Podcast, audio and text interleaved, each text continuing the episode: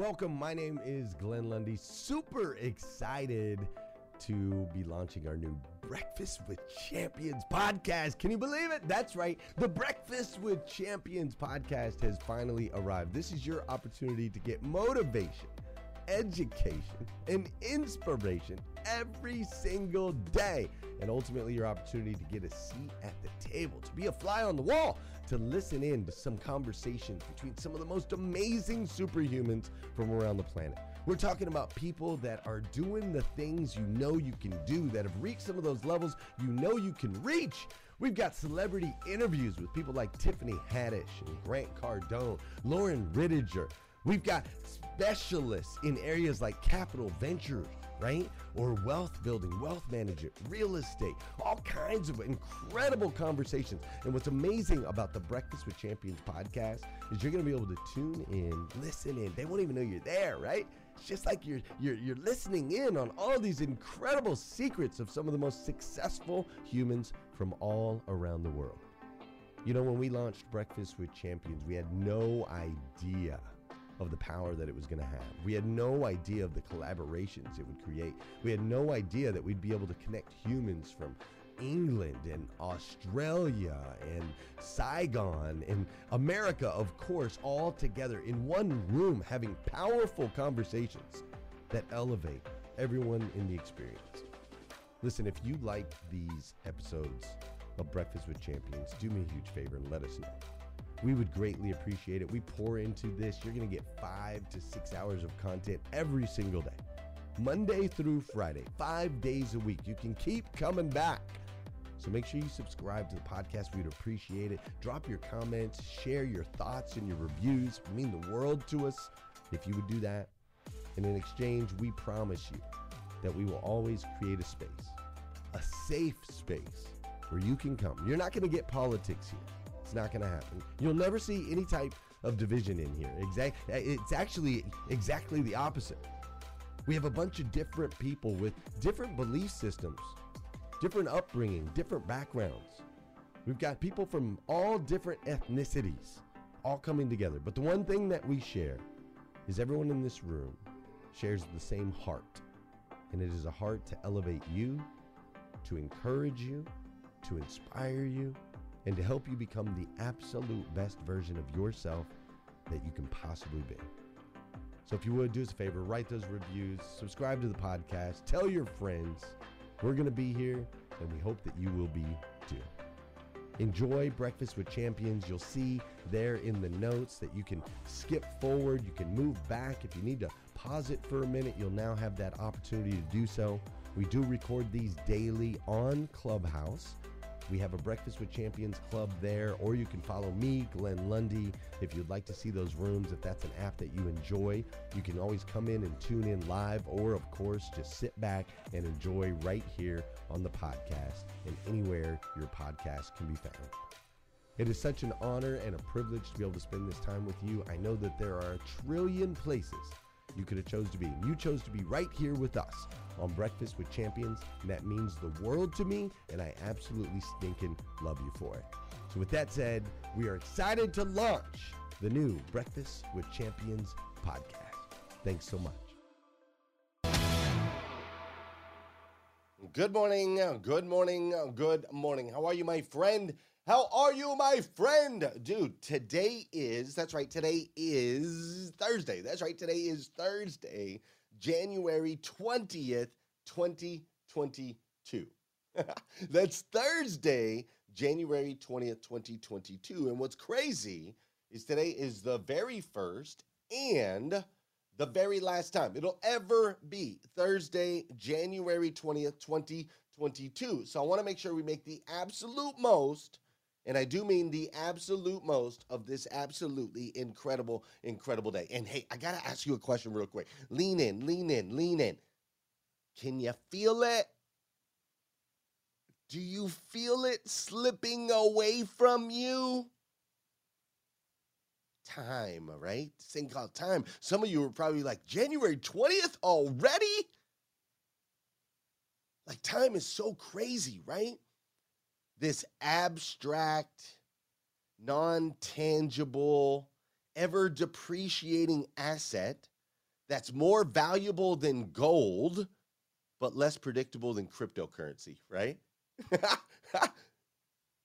I mean, a series of seconds that are ticking away, ultimately turning into minutes. Those minutes, of course, then turning into hours, and then days, and then weeks. Never knowing if this second will ultimately be your last. And yet, at the same time, almost unconsciously assuming that you're going to live forever. tick tock. Tick tock. Oh, do all of that tomorrow, right?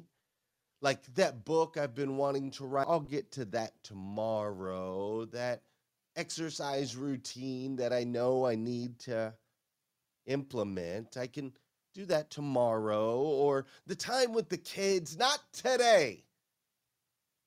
We'll do it tomorrow. That business you're going to build, that dream that you've been aspiring towards. I can do that tomorrow, we say. Well, there was a guy on April 3rd, 1968 and there were some things that he said he would do tomorrow. And this is what happened. From our newsroom in Washington, in color, this is the CBS Evening News with Walter Cronkite and Russ Hodge in Memphis, Tennessee, Dan Rather in New York, Bernard Kalb in Saigon, Marvin Kalb in Wellington, New Zealand, and Bert Quint in Sanh, South Vietnam. Good evening. Dr. Martin Luther King, the apostle of nonviolence in the civil rights movement, has been shot to death in Memphis, Tennessee. Police have issued an all points bulletin for a well dressed young white man seen running from the scene. Officers also reportedly chased and fired on a radio equipped car containing two white men. Dr. King was standing on the balcony of a second floor hotel room tonight when, according to a companion, a shot was fired from across the street. In the friend's words, the bullet exploded in his face. Police, who have been keeping a close watch over the Nobel Peace Prize winner because of Memphis' turbulent racial situation, were on the scene almost immediately. They rushed the 39 year old Negro leader to a hospital where he died of a bullet wound in the neck. Police said they found a high powered hunting rifle about a block from the hotel, but it was not immediately identified as the murder weapon. Mayor Henry Loeb has reinstated the dusk to dawn curfew he imposed on the city last week when a march led by Dr. King erupted in violence. Governor Buford Ellington has called out 4,000 National Guardsmen. And police report that the murder has touched off sporadic acts of violence in a Negro section of the city. In a nationwide television address, President Johnson expressed the nation's shock. America is shocked and saddened by the brutal slaying tonight of Dr. Martin Luther King. I ask every citizen to reject the blind violence that has struck Dr. King, who lived by nonviolence. Dr. King had returned to Memphis only yesterday, determined to prove that he could lead a peaceful mass march in support of striking sanitation workers, most of whom are Negroes. Dr. King had this to say last night about the situation in Memphis. Maybe I could understand the denial of certain basic First Amendment privileges because they haven't committed themselves to that over there. But somewhere I read of the freedom of assembly. Somewhere I read of the freedom of speech.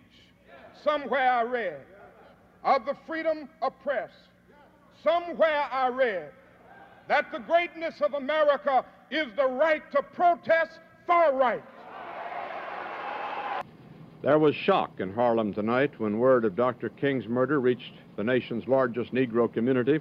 Men, women, and children poured into the streets. They appeared dazed. Many were crying. A young Negro said, Dr. King didn't really have to go back to Memphis. Maybe he wanted to prove something. Listen, my friend, tomorrow doesn't exist. Yesterday is gone forever. All we have is this incredible, incredible thing called today. Let's dance. Ooh, a little bit of shift there, huh? Y'all are like, oh, wait a minute. Hold up. He took me over here. Now he's bringing me back over here. He's got me all over the place this morning. That's how we roll here on hashtag Rise and Grind. For those of you that know and those of you that don't know, this is the part of the show where I need you to hit that share button. That's right. I need you to hit that share button because I believe we can change the way people start their day. It'll make a massive impact on this planet. I truly believe that.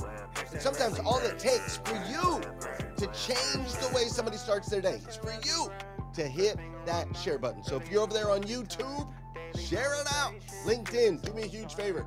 You, yes, I'm talking to you on LinkedIn right here, right now. Hit the share button. I would greatly, greatly appreciate it. Facebook peeps, you know what to do. Share it out, tag a friend. And of course, over on Clubhouse, hit that little recycle button in the bottom left hand corner of the screen that'll share this out into the hallways. And you can also hit the plus sign and invite some people in. I greatly appreciate that. Now, listen, if you're in bed right now, I'm going to need you to get up. If you're out there on a run, I'm going to need you to run a little harder. If you're working out, I'm going to need you to increase the weight. Okay? I'm going to need you to increase the weight. And then this is also the part of the show where I want to say good morning to you, and I want you to say good morning to me. So whether you're watching live or you're watching on replay, whether you're wherever you're at, connect with me this morning and say what's up. Fair enough? Good morning, Mariana Thomas. Great to see you. What's up, Vicki Everett? How are you? Lane Simmons. Good morning. The Brown Sugar Cafe is up in here this morning. Lady Bird. Great to see you this morning. What's up, Christina, over there on YouTube? Gloria Bond is up in here this morning. We've got the Dr. Zakaya over there on LinkedIn. Great to see you. What's up, Kim Fair? How you doing, Marcus Ellis? Shared times three. Abundant Health Services over on YouTube is here. Rita McGuire on LinkedIn. How you doing, Beverly Richardson over on Facebook? Marilyn Wilkin is here. She's on Facebook as well. Clarissa Bryant is on Facebook. Janelle Griego, I love it. Vicky Everett, I already said hi to you. I'll say hi again. What's up, Tim Hunt over there on Facebook as well. Angeline Moore is in the building. Danielle Settles over on Clubhouse, of course. We got Frank in the building. Adi is in the building. Samira is here. How you doing, Soul Salcido? Great to see you. Cindy is up in here. How you doing, Kai? Great profile pic. I see the doctor is in the building. I see Suki is in the building. I see Michael. I see Norman. I see Armando is up in here this morning. Navia is here today. My friend Iffy from across the pond is up in here this morning as well. I love it. Dora Maria is in the building. Gene Stafford, I am so grateful that you chose to spend your morning with me. Absolutely means the world to me. And we have an incredible show set up for you today. Uh, we've got Sarah. Uh, Sarah Noll is going to be here in just a little bit as one of our interview guests. And I can't wait to introduce you to her. That's Sarah Noll Wilson. We've also got Samantha Clemens as our musical guest. She's going to be bringing that to you today. So super excited to introduce you to her. And before we dive in too far, I do want to remind you if you haven't done so already, make sure you download the Morning 5 ebook. This is five simple steps to an extraordinary life. This is something that we all do together in this community. So make sure you download the Morning 5 ebook. You can go to themorning5.com. That's the morning number 5.com. You can download your free copy of that. All right? On that note, let's dive in. I have a dream that one day this nation will rise up, live out the true meaning of its creed.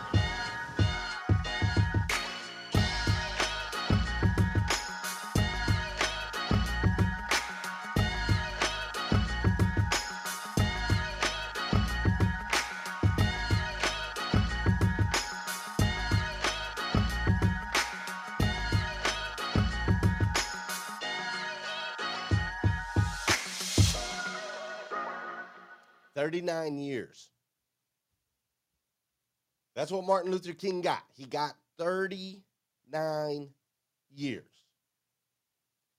And in those 39 years, he used his life to make an impact a multi, multi, multi generational impact that completely shift the landscape of America today.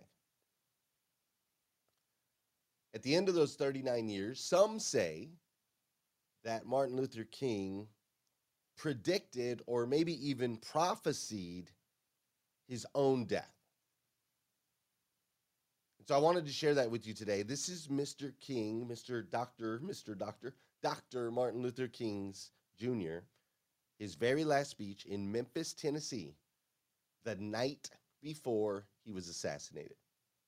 All we say to America is be true to what you said on paper. If I lived in China or even Russia or any totalitarian country, maybe I could understand some of these illegal injunctions. Maybe I could understand the denial of certain basic First Amendment privileges because they haven't committed themselves to that over there. But somewhere I read of the freedom of assembly.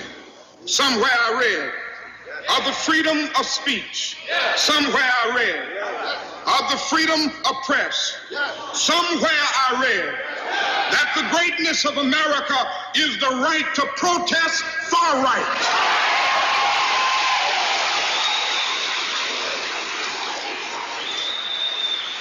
And so, just as I say, we aren't to let any dogs or water hoses turn us around, we aren't going to let any injunction turn us around.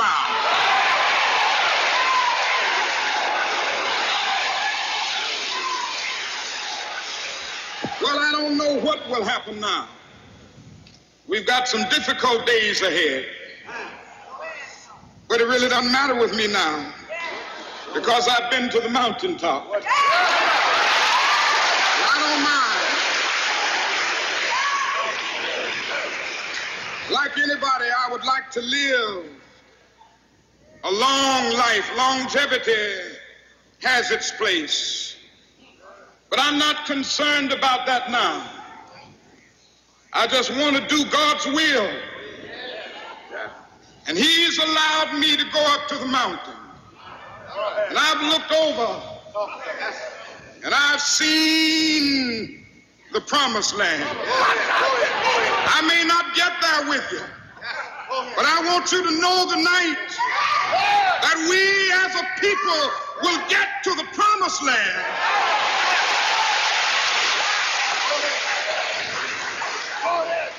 So I'm happy tonight. I'm not worried about anything. I'm not fearing any man. Mine eyes have seen the glory of the coming of the Lord. His final rally cry, right? His very last shove before he went out. Dr. Martin Luther King had this burning desire to inspire. He said, Hey, we will get there. Don't give up. Don't fall back. I might be gone, but ultimately, you don't need me. He said, ultimately, you don't need me. No, we need you. Powerful, powerful, powerful words. Incredibly profound. Extremely impactful. And I share it with you today because I want to ask you what's your rally cry? What's your shove? What's your push? How do you intend to inspire and make that multi generational impact? What is it that you are willing to die for? Dr. Martin Luther King did not need to be in Memphis, Tennessee that night. They knew there was strife. He had actually gotten stabbed about a week earlier. He'd gotten stabbed by a woman within inches of his life. They said if he would have sneezed, he would have died. He didn't have to be there, he chose to be there. Whose life will you make a positive impact on? You see, the truth of the matter is, we need you. We do. We need you. See, you're this child of God, the God of the universe, the God that made everything. And as that, you are my brother or you are my sister. And you play a role, a crucial and integral role. You see, when you step into the absolute best version of yourself that you can possibly be, it makes an impact. Makes an impact on your friends, on your family members, on your coworkers every decision you make. I mean, you showing up here today has made an impact on me. And see, I absolutely stink and love you for it. I do. If nobody's told you that yet today, I want to be the first. I absolutely stinking love you. My question is do you value yourself as much as I value you? Do you understand the impact that you are making on this planet? And have you determined what it is that you're willing to die for? You see, life, this ticking clock, tick tock, tick tock, is not a solo sport. It was never meant to be a solo sport.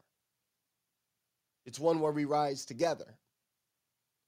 As a matter of fact, I opened up my Morning Five planner today, which, by the way, we finally got back in. So, everybody that's ordered one since December 13th, your planners are all in the mail. My wife sent them out yesterday, and we have about 80 more in stock. So, if you haven't got one yet, you can go and get one.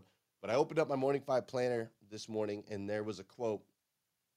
And the quote was uh, submitted by one of our, our Rise and Grind members. It was submitted by Ava Booty and it says this What we can't do alone, we can do together. We need you, my friend. They need you. Continue to step into your greatness. Continue to rise and grind. This is Breakfast with Champions, Millionaire Breakfast Club, your opportunity to get a seat at the table. And check it out, man. Breakfast with Champions is everywhere nowadays. That's right. We've got the podcast. We've got we're on places like Wisdom and Fireside. We're going to Green Room and we've got YouTube and Facebook and Instagram and LinkedIn. Wherever you can join us, we would love for you to come get a seat at the table. Become the champion you know you are inside with breakfast with Champions. Well, hello, hello, hello, my friends. How are all of you? I've got with me today Mrs. Sarah McCord in the building. Lolita E. Walker is here as well. Marvin Reed in the building from London. And special guest, Ramon Ray, sitting in for Scott Simons today. Now, I'm just now looking at the chat. You guys are saying there's a problem. What type of problem that we got going on here? I believe, I believe the feeds of uh, Facebook, LinkedIn, and, and YouTube could be down, at least from my end. But we'll see what Marvin, Marvin and Sarah say, but I believe they're down. But I do hear it on Clubhouse. You know, whenever Glenn really wants to shake the world with his message, something happens to the live feeds across all platforms. I don't know if anyone else has noticed that over the past year, but that means this episode is going to be so powerful I already know. That's what it means. That's what it means. Exactly. Glenn's breaking the internet. he does it not infrequently.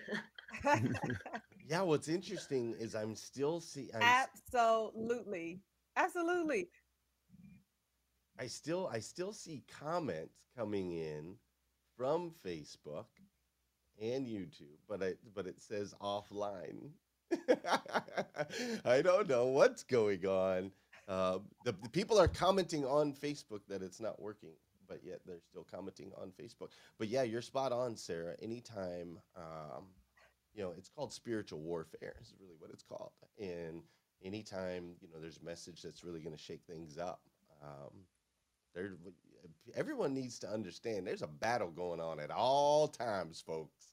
There is a battle for good and evil. It is real. It exists and and just as much as we will fight to uh, to get out the good news, like my man Ramon brings to us every week, uh, there are other other sides that will fight to keep that to keep that to keep you small. to keep you down. That it, it will happen. And so, what I'm going to do is we're going to keep going on here. We are recording this, of course, so we'll be able to push it out. We are live over on Clubhouse, of course, so we'll be able to push it out. I'll try to uh, relink the stream here in just a second. But while I'm doing that, I'm going to toss it over to uh, my crew so you guys can share maybe some of your thoughts or some of your feedback on on what you heard this morning. And I will ask really quickly, since I'm not allowed to work while we're live, that uh, anyone who uh, who's on, like Dora Maria, or anyone who's on this feed right now, if you could drop the link to the clubhouse room so people can join as we have this conversation, that would be amazing. Um, that was just a little admin note, though. I see myself frozen, so I don't know if I should just keep speaking or if I can um, pass it back to the panel. Um, I'm I frozen. see We can Am hear you. We can anyone hear you. Yeah, you're good. we Sarah. can still okay. hear you. All right. All right. Well, obviously, Glenn, I think it was really powerful, and um, it's it's meaningful. I mean, it's a really meaningful week and a really meaningful subject that you are sharing with us. Um, I just think this idea that we could hear really the most. We opened the week with a speech that is quoted in every history book, in every classroom because of its impact. And then today you're bringing us to the fact that such a short time span later, we lost Dr. Martin Luther King Jr. And um, I really think that there are there are two sides of that. There's that that living in the present, as you were saying, that every single day you could give a speech, you could take an action, you could do something that changes the world. I think it's the years of work before that in the community organizing and everyone around Dr. Martin Luther King. I saw the title of today's Better Together, who uplifted all of his work before, during, and after, which is so important. And then I think also um, a little bit in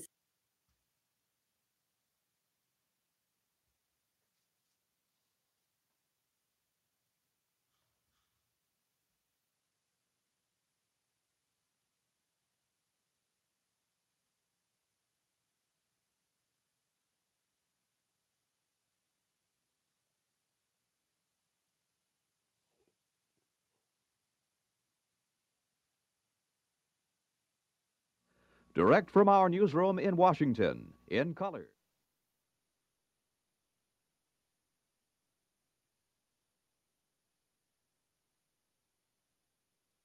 Is everybody still there? Yeah, sorry. Hold on just a second. And Thanks for uh, r- reminding me of that over there on Clubhouse. Yeah, hang on just a second. I apologize. The whole thing froze up. The whole my whole computer just froze up and shut down. And so now we're reconnecting and pulling everybody back into the Wirecast feed. And uh, yeah, we're having fun this morning. We're having we're having a good time. we can con- continue we are having a good Bye. time. while we get the tech back working again. He is having a ball. So let me just um, finish this one thought right here is that I think impact, right? Impact is the word that I want to leave folks with today, including myself. And I can't wait to see the impact that Samantha is leaving. We can see her amazing guitar right there. And I cannot wait for what's to come. It is going to be amazing indeed. And I think that what Glenn shared, thank you, Elite, about Who else time will is pop very, up? very important. I wake, up, every day and I think, thinking, time, is running out, time is running out. How can I make a bigger impact? Um, so I know even for me and my wife and others, we have a little marriage group we put together. I have a group for some young men that I put together. So just to make a bigger impact outside of business, um, because you're right, Lolita, and, and what Glenn started out with and what Sarah said, time is so short. Time is so short. And I think, Sarah, you asked, do people know uh, what's going to happen after they do it, like in the moment? I don't know, Sarah. When I think of Captain Sully, you know, the guy who landed the plane on the Hudson, I think he just operated instinctively. I don't know if he knew it would happen afterwards. So that's my two cents on this, but it's good to be here to represent Scott Simons, the Virginia Hillbilly. Great to be here. well, you're doing a good, you're doing a great job of that. You always do, uh, Ramon, and and yeah, like there's the there's a there's there's definitely like a a, a sixth sense or a, you know there's way more. What do they teach us when we're kids that there's five senses? But I think we all know there's way more than five, and there's so many that we don't understand, right? And this ability to um, sense impending uh, good things and bad things, right? This ability to to to sense those things, I think, is is, is one of those interesting characteristics of of, of humans. So I'm 100 percent with you there. Uh, I believe so. The whole thing shut down on me, and so I had to bring the whole thing back up.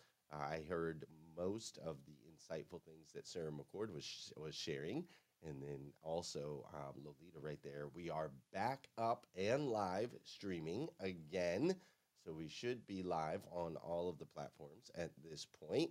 I apologize to our clubhouse users who got a little moment of silence there. Didn't mean to do that.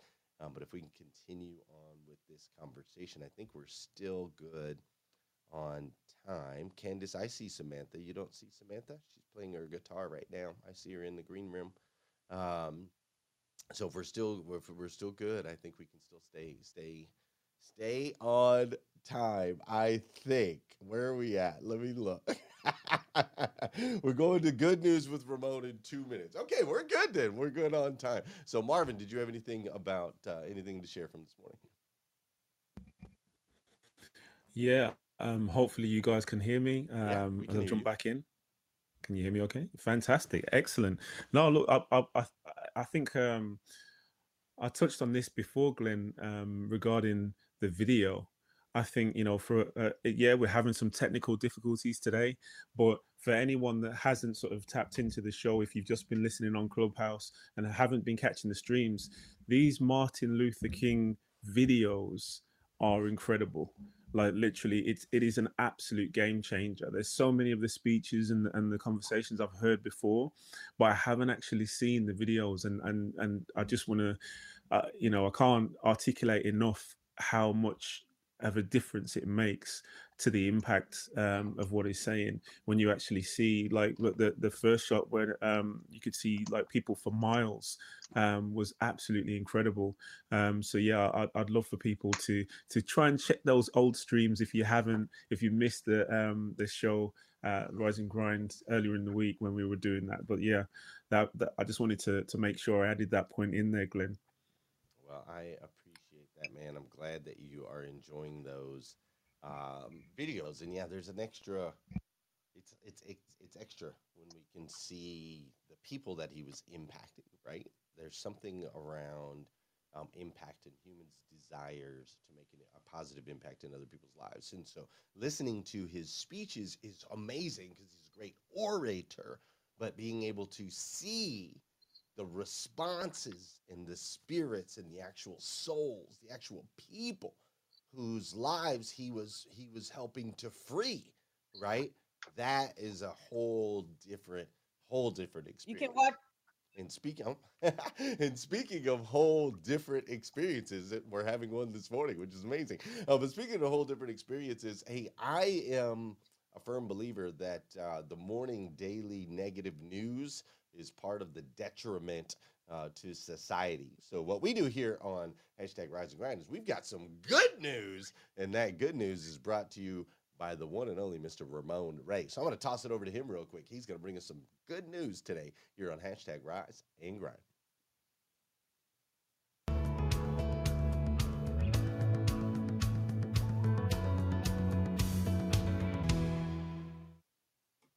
Hey everybody, good morning, good morning, good morning, good morning, and welcome to the News, sponsored by the Rise and Grind Morning Planner. I just threw that in, Glenn. I couldn't help myself. We're so glad you all are with us today in our Good News segment. We've talked about the impact and legacy of Dr. Martin Luther King's life has had on all of us. We've talked about time, TikTok, TikTok. It's so short. My name is Ramon, and so glad to bring good news to good news to you today. We're going to talk today about how to boost your creativity. Creativity is pretty darn important. There's a new book out. Play Nice But Win. That book came out by Michael Dell, the founder of Dell Computer Technology Company, something like that. Real estate trends to uh, to understand and note in 2022. And our goal, as always, as we try to do, is make you smarter, make you laugh, or just warm your heart. If we do all three, there's a win. So let's dive into today's good news. One, how to boost your creativity. Sarah Urist Green. We now have three Sarahs that have been mentioned today. That's interesting curator, arts educator, producer, and author of You Are an Artist Assignments to Spark Creation, has some tips to boost your creativity and, frankly, lift the creativity wall, she calls it. The creativity wall holding you back. So, what are some things we can all do to be just a bit more creative? One, just remind yourself that creativity is inside of us all. Number two, understand how creativity works in your brain. A lot of it is simply your mindset, how your mind works. Another thing you can do take intentional breaks, not breaks that are forced upon you because mom, dad, honey. No, not those breaks, but intentional breaks that you're doing. And don't try to force yourself to work through it. That's important. Sometimes you're feeling a bit stuck. It's okay to say, let's wait, let's stop, let's pause. And when you feel rested, start by doing. So it's okay to take a quick nap. It's okay to rest during the day. In fact, it's good. Our next good news segment of the day, and don't forget, we want your comments, we want your shares, we want to know how you're enjoying and how you're feeling about Rise and Grind Show. Share with others and comment, comment, comment so we can know how we're serving you. There's a new book out by Michael Dell, founder of Dell Computer. Many of you have those computers and laptops right on your desk. It's called Play Nice But Win A CEO's Journey from Founder to leader. I've been honored to be with Michael Dell once or twice. The first time I was with him at CES, it was a disastrous experience. My fault, not his. Uh, the second time I was able to open an event for him, and that was pretty cool. But his book talks about this. How can we do well by doing good? Michael Dell is a billionaire extraordinaire, I would assume. And it's amazing how he's saying, let's do well Let's succeed. Let's thrive in life. Scott Simons talks about this quite a bit, but let's also do good. So that was really cool. Brand new book that he has out, which you all should check out. Last point here from our friends at uh, uh, Ramsey Solutions is real estate trends for 2022. Those in our Breakfast with Champions audience on Clubhouse, we have several people that talk about real estate, real estate quite a bit, and I've learned from them. But here's a few trends to consider inventory is low, home prices are higher Mortgage interest rates are really low. Online real estate services are gaining in popularity. And the last thing they say is that risky buying options are becoming more accessible. So that's some of the good news today that we're doing here on the brand new Rise and Grind show. And it's an honor to be here today and jump in and fill in for our amazing hillbilly from Virginia, Scott Simons. Self proclaimed I like to say self-proclaimed hillbilly from Virginia because we don't want any hillbillies from Virginia getting mad that we calling him a hillbilly from Virginia or I don't even know. I don't know the politics of hillbilliness in Virginia. So we, we gotta be we gotta be careful there. Self-proclaimed hillbilly from Virginia, Scott Simons. Ramon, thanks for bringing us the good news today, my man. You always, always, always find the most fascinating stories. Welcome. It's a pleasure, a pleasure to do it. Take some research, and I have a great team that helps me do it as well. But you're right, uh, Glenn. We don't want to have. Can you imagine in the UK, hillbillies from Virginia uh, p- picketing in front of Marvin's house, like in front of 007? That would be terrible. Anyways, let me just stop. I can't even comment. oh dear, Ramon, you killed me. Honestly. Oh, um, look, I, I, I, what I love the way um uh, Scott's actually developed his strap line there. I think we all need to to figure out a strap line for ourselves um, to go after our names for sure. Absolutely. You know, the thing that got me inside of your story is the bug about creativity. And let me just say this, Ramon. You are not just filling in. You are Ramon Ray coming in H O T, baby. Okay. You are coming in hot, giving the smiles and the info today. But yeah, the creativity. And so here's my question to you, even though you're not in a hot seat, Ramon, is how do you find your creativity? That's what I would love to know. How do you tap into your creativity?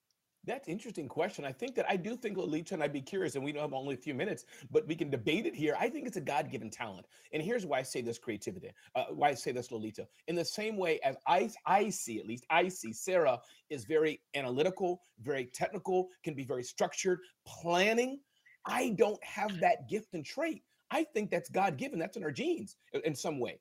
For me, though, I, I, like I think creativity. I like to think outside the box. I like things that are not the same. So I think in some way, detail, God gives us all a bit of extra sauce that we can thrive and live better in this world. That's my two cents. I disagree. That's what I'm here for. Okay. I think creativity is a practice. I actually think I'm trying to remember what day this week um, Glenn was talking about. Maybe it was yesterday with the poem that it just came to him. I actually did a segment on this. I'll find it for you on the podcast. But you have to practice being open. I know, I think all of us have read the book Big Magic here. I know I love it. I know Glenn loves it. Um, you have to practice being open so that when that you have to practice holding that space so that when that inspiration comes you know what to do you can recognize it you can write it down you can lean into it and when you're holding that space it won't always be there but i actually think that people sell themselves short they say i'm just not a creative person and so they're never looking for that inspiration they're never leaning into that inspiration they're never believing in themselves that they can be creative and you know sometimes you go and it's like running it's a terrible run sometimes you go to write something and it stinks but you have to keep trying and building that space and i think that you can become more of a a catch point for like the creativity that's in the universe if you're trying i think Sarah, you and I are but gonna some people are better than, than others naturally you're right Ah, about yes. that but everyone can be creative Yeah, sure. Everyone can be that. creative, but I guess I meant that I think some people have a bit more than others. But you and I can have a debate. We can have a debate of the century. Is creativity born or not? We can have a fight on that, Sarah. By the way, some people are more creative than others. Like I'm no Emily Dickinson, let's be real. But like, you know, but I but I still think anyone can be creative. You're not creative or analytical. Yes. Well, I, I, I- I will say this: it is uh, quite a shock um, this morning. Some of the things that have been happening here on the show this morning have been a little bit shocking, a little bit off the wall, and the fact that Sarah McCord disagrees is just another shocker this morning. She's normally so incredibly agreeable in every sense of the word, and so with that said, I am super excited to bring uh, our our musician to the table. One of the things we love to do here on hashtag Rise and Grind is explore the creative abilities of artists, musicians all around the world. Yesterday we, we had someone in from uh, Italy, I believe it was, and I mean it's just amazing all the different artists. And today we have the incredible Samantha Clemens. And Samantha Clemens is a soul folk and blues singer. She is a songwriter as well as a musician. She is launching Sound Society, which is a cross platform live stream show in February, where on Sunday afternoons she'll be sharing acoustic music, chatting with friends and family, and trying out new cocktail recipes, which we're super excited to be able to explore that. Ladies and gentlemen, without further ado, I bring to you Miss Samantha Clemens. My name is Samantha Clemens, and I'm really excited to be here to share some music with you. This first song is called No Room, and I hope it challenges you um, to leave no room for negativity in your life this year, especially from yourself. I hope you like it.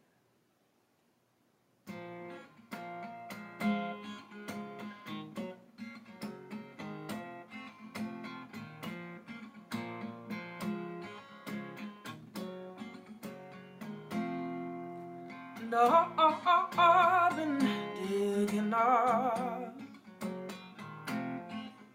lost of the dirt and I had on you. Good God, there's so much work to do.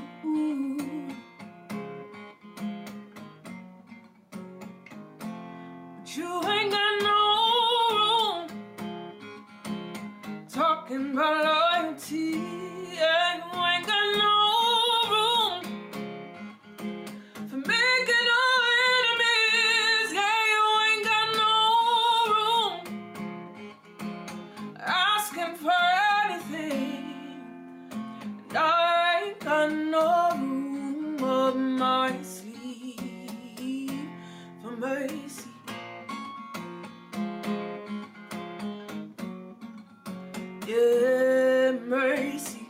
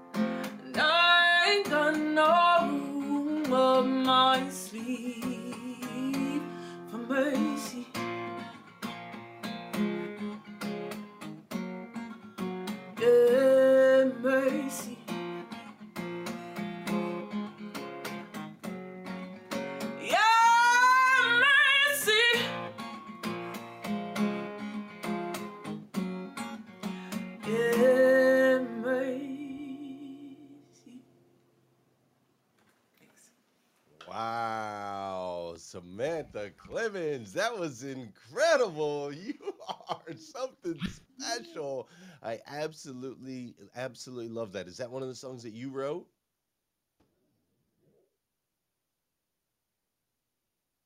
Hope I can't hear. You. I can't hear you, Samantha. Are you muted on your side? Oh my gosh, I still can't hear you. Can you guys hear her?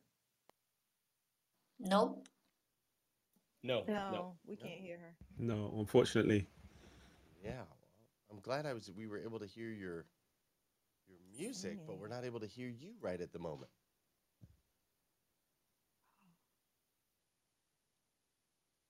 Yeah, no, no bueno. Can you, can you hear me Yeah, now? We can hear you now. Yes. Okay, yeah. Sorry about that. I don't know what happened. It's so weird. That's Uh, okay. No problem. No problem. It's welcome to our day. I love it. But did so but did yes, you write that uh, song? that was an original. Yeah. Yeah, well, it was absolutely beautiful. I know we were all sitting over here jamming. My boy Marvin was jamming for sure. Marvin, what did you think about that beat? Look, I thought it was absolutely amazing. I'm not sure if you can hear me, We can hear um, but I can't hear you. I can't hear you, Samantha, which I'm I'm so gutted I actually can't hear. But I'm gonna say what I was gonna say anyway. And honestly, incredible. I'm I'm a huge um, uh, uh, Janelle Monáe fan as well, and I heard elements of that in your delivery. And I hate to compare one artist to another, but I, I feel I, I want to do it just to to communicate the level of quality I, I, I thought was in the song. It was incredible. The arrangement was incredible. I really really enjoyed it. Um, and hopefully your sound kicks back in at some point, and I can actually have a conversation with you because I would love to to uh, to to ask you a question. We can hear you over here just fine. I don't know what Marvin's doing over there. I think he's got um, he's got a mute button in his left ear, and then he's got some sound in his right ear or something like that. I don't know what's happening today, but I agree with Marvin. It was absolutely fantastic. So, talk to us real quick about this um, this project that you're releasing in February. Yeah, um, it's called Sound Society, and um, I think this whole, you know, COVID coming back, um, I've been kind of trying to wait it out before I get out and perform again, and I just thought this would be a good opportunity to share some stuff that I'm working on, um, connect with people. It's really hard right now. Um, with you know the pandemic so um, yeah i just thought this would be a great way to share some music connect with um, friends and family and um, yeah have a good time um, yeah Yeah, I think it sounds it it it's it sounds, you know, fascinating. It sounds like a great way to bring people together, which is what we're really talking about this week. How important it is that we bring people together, especially during this season. You know, a lot of people are um, spending not as much time as they maybe would love to or used to uh, with their loved ones. So I love that you're bringing people together in that way. I think that you're a really, really, really special human with an incredible gift. And I am curious, will you do us a huge favor and maybe come back in just a little bit and do one more song? Would that be okay?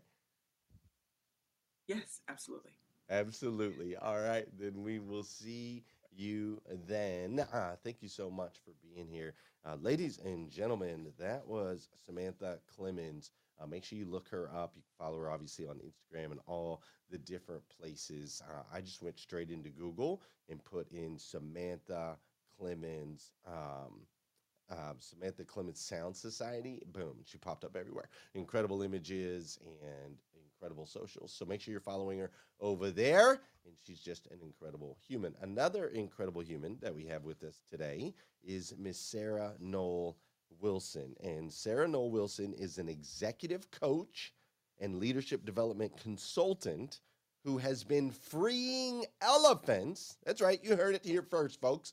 She has been freeing elephants for 15 years. And Sarah works with leaders to develop more powerful partnerships and helps teams spot patterns that are keeping them from higher performance.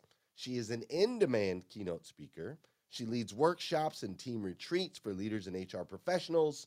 And prior to all of that, Sarah worked in management as the talent development leader for an insurance company, giving her firsthand insight into the challenges of corporate leadership with several coaching certifications and a master's in leadership development from Drake University. Ladies and gentlemen, I introduce you to Miss Sarah Noll Wilson. Well, Sarah, how are you today? Good, Good morning. Good morning, everyone. I am super excited to be here. Well, we are super excited to have you, and you have to bear with us just a little bit. We've had uh, some interesting challenges this morning, some interesting challenges with our uh, programming, but that is what live programming is, and challenges are just a part of it, right? Like this is the world you live in, is the world of people having challenges. I mean, absolutely. And if you know, I mean, I we we have a little dance of like when technology issues happen, we just start singing the technology song, you know, because it's inevitable, and we can fight it, or we can just go with it and accept that that's that's the world we're in and do the best we can. Okay, I'm ready for it right now. Let's do it. Come on, we're gonna do the technology song. So it's technology, techno. I'm not a singer, but like that's we do a little shimmy with it when it when it happens because it's inevitable. I like it. The technology, shimmy, and dance. It's inevitable. Taking something that's maybe uh, a little frustrating and turning it into something positive and shifting that energy. Right now, listen. I I honestly did not know that. Like, I didn't know that you could get a master's in leadership. Like I didn't know that. Like I thought you had to get a master's in like architecture or a master's in like psychology, but I didn't know you could actually master in leadership. I've always considered myself a decent leader. Uh, so talk to me about that. What was that experience like for you and what are maybe some of the things that you learned that you could drop on us those that want to be great leaders but we don't have the time to go to school and get a master's in it maybe you could share with us a couple key takeaways. Hey, listeners, if you enjoy listening to Breakfast with Champions, we can bet you care about your daily routine. Do you want to know the secret to the perfect routine? It's the perfect morning. Glenn has written a free ebook called The Morning Five Five Simple Steps to an Extraordinary Morning. If you can transform your morning, you can transform your life. Head on over to themorning5.com to learn more about the five ways you can change the way you start your day. That make great leaders.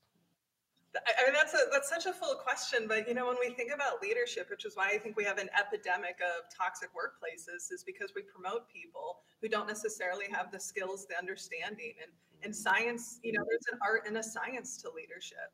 And for me, you know, the part of the reason why I explored this Master of Leadership Development was because I I had worked in the corporate world for a while, and I was became really interested about the dynamic of power and how it was often misused and how could we use it to you know show up more effectively not not just for profits not just for bottom line but for the people who are in our organizations as well um, so actually it was in my master's program that i got introduced to a couple of key concepts that planted the seed of all of this work we're doing to help people overcome their avoidance of conflict and difficult conversations um, and so one is this idea of adaptive leadership, right? That just kind of like we, you know, we were talking about adapting in the moment, but how do we create organizations that not only can survive navigating complexity and change and uncertainty, but how do we create organizations that can thrive in those moments? And one of the characteristics of a, a highly adaptive culture is one where elephants can be talked about.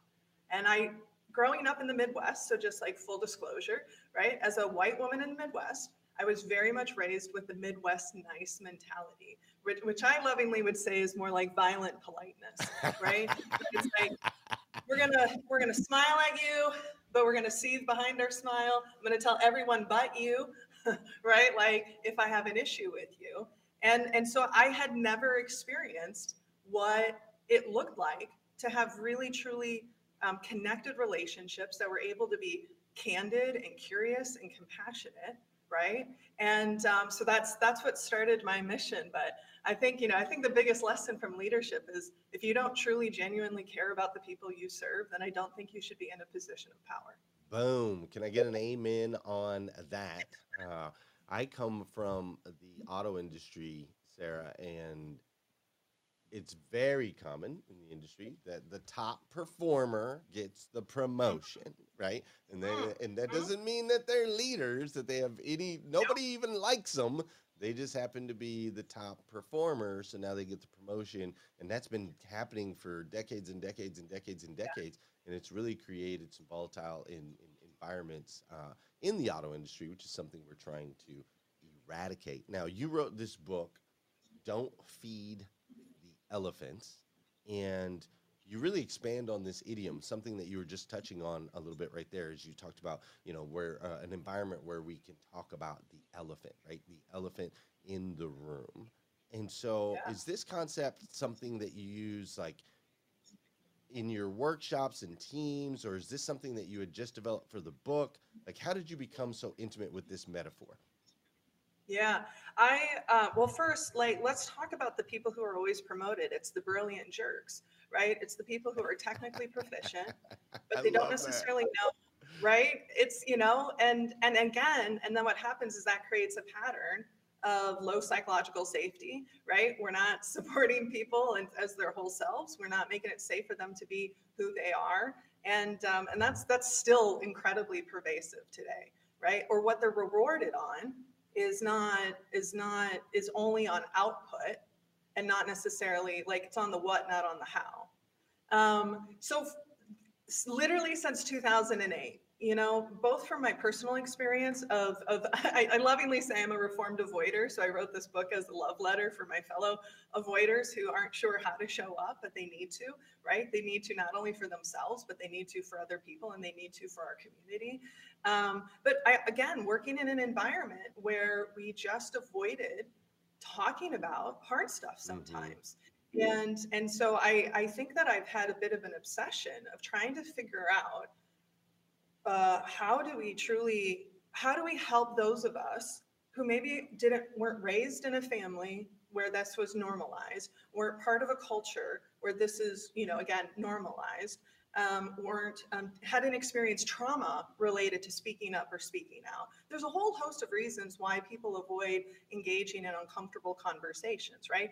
Culturally it may not be um, accepted it may be uh, because of trauma they experience. But the other reason is one thing that's a unique thing that I want to call out is sometimes we avoid having uncomfortable conversations because we're trying to protect power, right? Because I want to hold on to what I have. And if I engage in this, right, that might open that up. So this this has been a part of my journey for over a decade now. And I felt like it was finally ripe enough um, to to to put out into the world in a meaningful way. And then, you know, halfway through writing it, the pandemic happened, and you know, obviously, like all the other continu- huge shifts that happen in our world.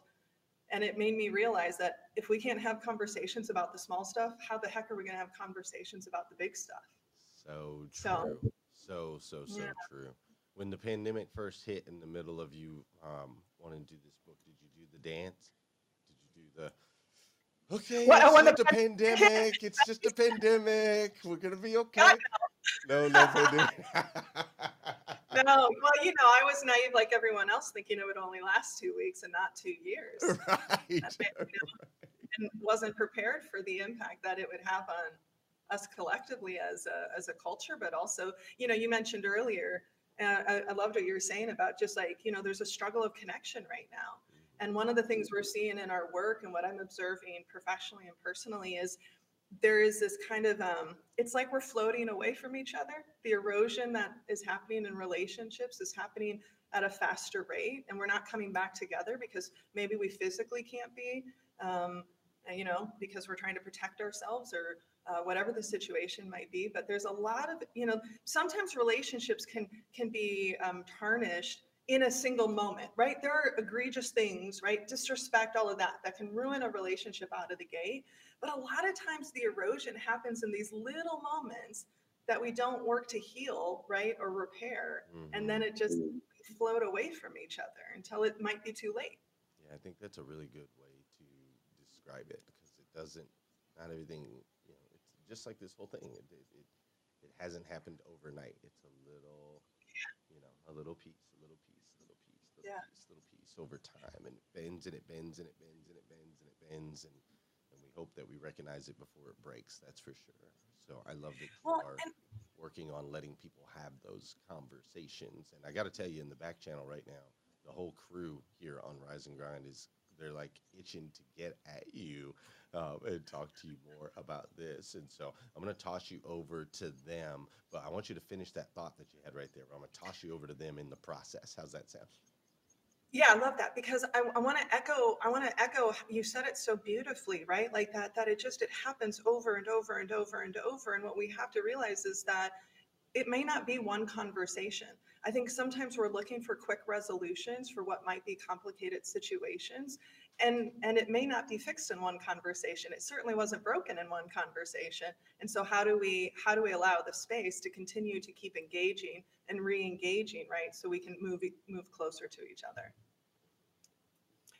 Hey, Sarah, uh, welcome and thanks for being here. When you can step into the fire together and both come out stronger, reading from your website, that mm. is such a powerful statement. Something I have a problem with because I want to avoid conflict. Other people in my life want to fight for conflict. You're yeah. saying there's a middle way. Can you take briefly unpack that and help us understand why that's so important, uh, please? Well, you know, fellow, you know, avoider to avoider, I see you and I'm, I'm with you and happy to support you on this journey. I mean, one of the one of the traps people fall into is that they think that uh, there's something wrong if the conversation is uncomfortable, or they think something's wrong if they feel scared or nervous. And I would argue that if I care about you, that there is a risk to any kind of deeper connection, any kind of conversation about disagreement, and that risk isn't going to be comfortable. I don't want to be comfortable in every situation with the people I love. Um, and and so so to sort of set aside and go, it may not be easy, but it can be easier. And and you know, and when we when we are stepping into these conversations, whether they're about uh, disagreements or value conflicts or setting boundaries, right, or or talking about ways that maybe we've harmed each other or have been harmed. Um, there's probably going to be some emotional heat. I mean, well, there will be emotional heat because if there's an elephant in the room, it means we're avoiding something, which means the heat is turned up. And so, how do we step into that and know that it might not be comfortable? It certainly isn't going to be perfect. But if we're committed to each other, then like let's do it together so that we can come out of it better. Awesome. Thank you. Mm-hmm. No, thank you for the question. Sarah, it's great to meet you. I, am going to keep my, my questions super quick because I know we push for time. Um, I love that you said um, leaders don't only make or break organizations, but make or break people. That was so, so powerful and really resonated with me because um, before setting up Volume 2, I, I, used to be in an organization where I was responsible for transformation, which mm. was basically just a flashy word for saying picking up the pieces when all of the leaders make bad decisions, which leaves employees in tears basically. So I, I would love, I, I would love for you to seriously. That's what happened.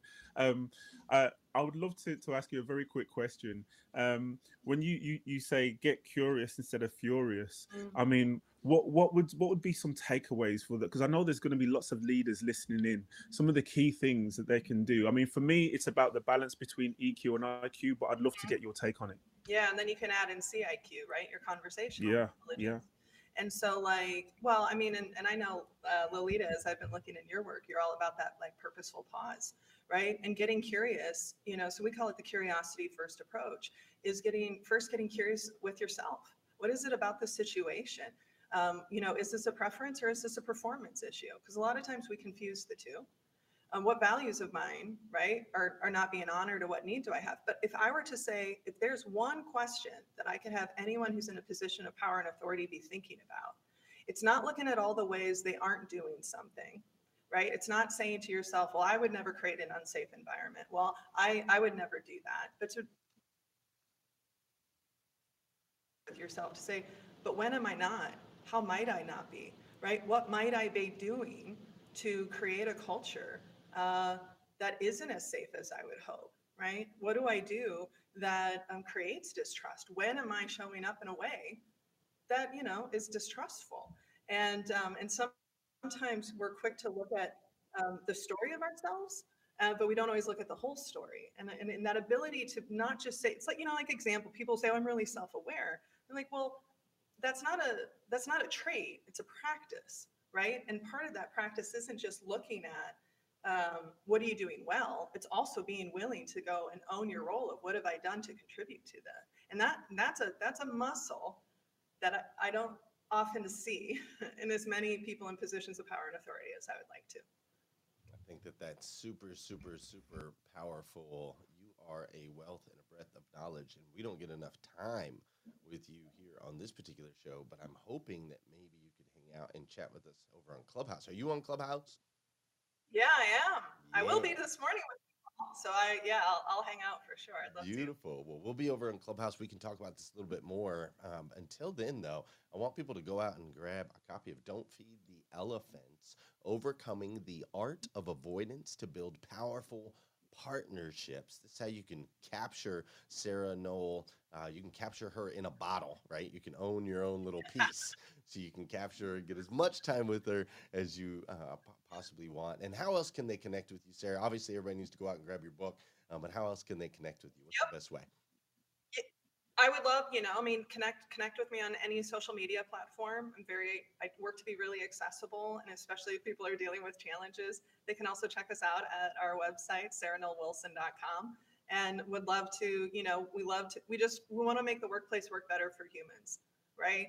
And so, um, so definitely check us out on social media, and don't be afraid to send a DM and connect on a personal way. That's what's up. I love it. Don't be afraid to send a DM. Like connect for real. Let's connect for real. Sarah, thank you so much for being here on hashtag Rise Ground. We'll see you in just a little bit over on Clubhouse.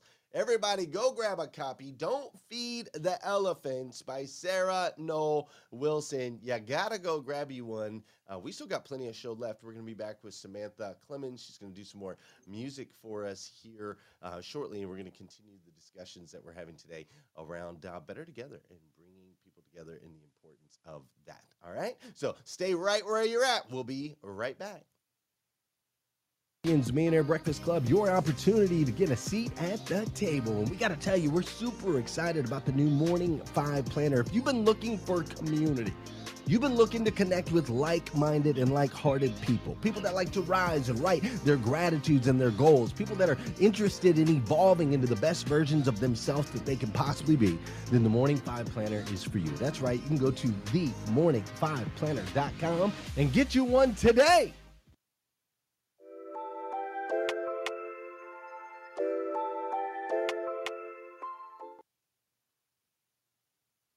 Uh oh. Alexander, I got you, but then I lost you. There he is. oh, I, see me. right, I see you down What there. is Alexander Gonzalez coming to you live from Louisville, Kentucky, where the elephants stomp, but we don't feed them here today. As we're watching here straight on the technical difficulties and everything else work through, we're seeing first rate, first hand how to handle uncomfortable situations and still rolling with the punches. Sometimes you just got to dance during technical difficulties. One of the things that's been most impactful that we're seeing across socials. I might be stretching there with the seeing, uh, but is that sometimes you just got to hold hands and walk in the fire together. It may not be easy, but we can make it easier. How impactful. And one of the very first comments that I saw earlier today, it's so funny because I had no idea who the guest was, and it was on hashtag rise and grind. It was Sarah Noll Wilson who said, I'm not an early riser, but I can be when there's a chance for meaningful conversation with Glenn Lundy and his amazing crew at hashtag Rise and Grind. So even these prolific authors who are making life-changing books to make sure that you're not feeding the elephants in your life, acknowledge that meaningful conversation early in the morning with people like Glenn Lundy, Lolita Walker, Ray, Ramon Ramon, Sarah, I'm trying to remember everyone's name. Marvin, I don't know what's going on. Other than the fact that it's cold slash hot here in Kentucky, it's freezing up there. I'm really hot in here. And there's lots of dancing going on today because, in spite of the elephants that pop into our lives, we make sure not to feed them, but to rather shake our booty with them. What is up, y'all? How y'all doing today? Where are you, Alexander? I was going to ask the missed I am in question. Louisville, Kentucky, at the Drury Inn and Suites. I've only stayed at the Drury Inn and Suites in Kentucky. Is that a Kentucky brand? But it's funny because I just I would never name anything Drury, but that's where I'm at, and it's what, a Drury day. What are you doing? What are you doing in Kentucky? So my company is doing a corporate event. It's the largest keto uh, conference in the world. We have thousands and thousands and thousands of people watching currently virtually, and a few of us were selected to come out here and actually be at corporate headquarters while it's all going on. So there's about eight of us here, and so I might get to pop on stage. We'll see what happens. I love how you just drop that in. You're like, I'm just at a conference with thousands and thousands and thousands of people watching. You know, just a Thursday for Alexander Gonzalez. We love it. We love to see it. You know how we do us conference people. You know what it is? Is I speak it until it happens. You know, I don't think they're gonna pull me up on that stage, but I'm gonna keep saying it. When I talk to the CEO, I let him know, hey, I'm ready, bro. I'm ready. You want to put me on camera? Give me the topic. I got you. Alexander, one thing I like about you is you seem to come to life at the Rise and Grind community and audience. You do it so freaking well. Talk about that briefly. Like it seems like when you see the comments, when you see people engaging with all, it's like Alexander comes even more to life than he already is, which I don't know if it's possible, but you get what I'm trying to say. Talk about that, Alexander. Yeah, you know, that's a really great question, Ramon. The thing is this, is that we get the privilege every single day to share our expertise, share our knowledge, share our words with an incredible community of human beings that are literally doing the same thing in their own circles. They're sharing their knowledge, they're sharing their words, they're sharing their power. And so when we get to connect with them, we get to hear their comments, we get to see that they're engaging. They're not just listening, but they're actively listening. They're getting key takeaways and they're taking with them. Case in point, I remember the first time I heard Joseph McClendon III talk about whenever you're feeling down, stop and shake your booty. Just stop. You can't help but smile when you're shaking your booty. Do it right now when you're sitting down, right? Well, I went ahead and posted about that. I talk about that. Joseph McClendon III all the time says that my goal on this earth is to impart all the knowledge I have and then elicit you to go share that knowledge. And so when I'm seeing knowledge being shared from Glenn, from Sarah, from you, Ramon, from Lolita, from Marvin, from Scott, from all the incredible contributors to what Breakfast of Champions have done and created, it excites me because it means that our words are not falling upon deaf ears, but rather they're falling upon fertile soil and people are planting the seeds. They're plowing those fields because guess ready, 2022, y'all, harvest is coming! Harvest is coming. I mm-hmm. absolutely love it. Listen, Alexander, when you walk in the room, you what I love about you is that you're able to look around, read the room, and jump right in. It's about we were talking earlier today about leaving our footprints in the sand because tomorrow's not promised and all we have is today. You do an amazing job of that. So as you bring everybody together with their comments, with their shares, and then with your words, it's just so powerful. So, all of you all who don't yet know Alexander, go ahead and tap in. He's on LinkedIn, he's on Facebook, he's on Instagram, he's on Clubhouse. Make sure you get into it. When you show up on that stage at the conference where you are, right? Today and tomorrow, knock them dead. Make sure you take some pictures. I want to Yes. see it. I'm here for it. I'm here for it. Knock 'em dead, knock knock 'em dead. And Alexander, real quick, from a social standpoint, uh, with the technical difficulties that we've had today, uh, those that are tuning in over on Clubhouse, could they they could probably do something on Twitter, right? Can't they like send out a hashtag Rise and Grind on Twitter, or maybe link to the clubhouse room, or is there anything that they could do to stay active and engaged? Yeah, that you know what? That's a great comment. So there's two there's two ways. If, if this ever happens in the future, guys, if you go to hashtag Rise and Grind and you make a comment on Twitter, I can find you. But also, if you share the room on Clubhouse, notice that when you share the room on Clubhouse, you can leave a comment on why you're sharing it. On days like this, let's overshare the room on Clubhouse, writing our favorite quotes, our favorite comment, comments. So it does two things. Number one, we're sharing the room on Clubhouse. We're getting more ears, more seats to this table. And number two, over on Twitter, it allows me a space that I can go to one place and shout all of you beautifully people out. Because I promise you, everyone wants to hear your name. I miss saying Dr. Jamesia. I miss saying Christina Howard. I miss saying Monica Ritchie. I miss saying Dora Maria. I miss saying all these incredible human beings that are consistent at commenting. Let's go over and share on Clubhouse and make your comments there and then use hashtag Rise and Grind on Twitter. And I got you, boo. Let's not feed the elephants. I love it, Alexander. Uh, good luck out there on stage. I know you're going to kill it on stage there in Louisville for in front of thousands of people. Continue to love the way that you love, and thanks for being here with us on hashtag Rise and Grind. You, sir, are the man. With that said, I promised you we'd be bringing back our incredible mu- musical uh, guest, Miss Samantha Clemens, and we're going to do that right now. Check this out. So this next one, I'm really excited to share with you. Um, I wrote it for you today. It's called Rise, and I hope it leaves you feeling empowered and encouraged. Little Breakfast with Champions exclusive. You will be the first ones to hear it, so here you go.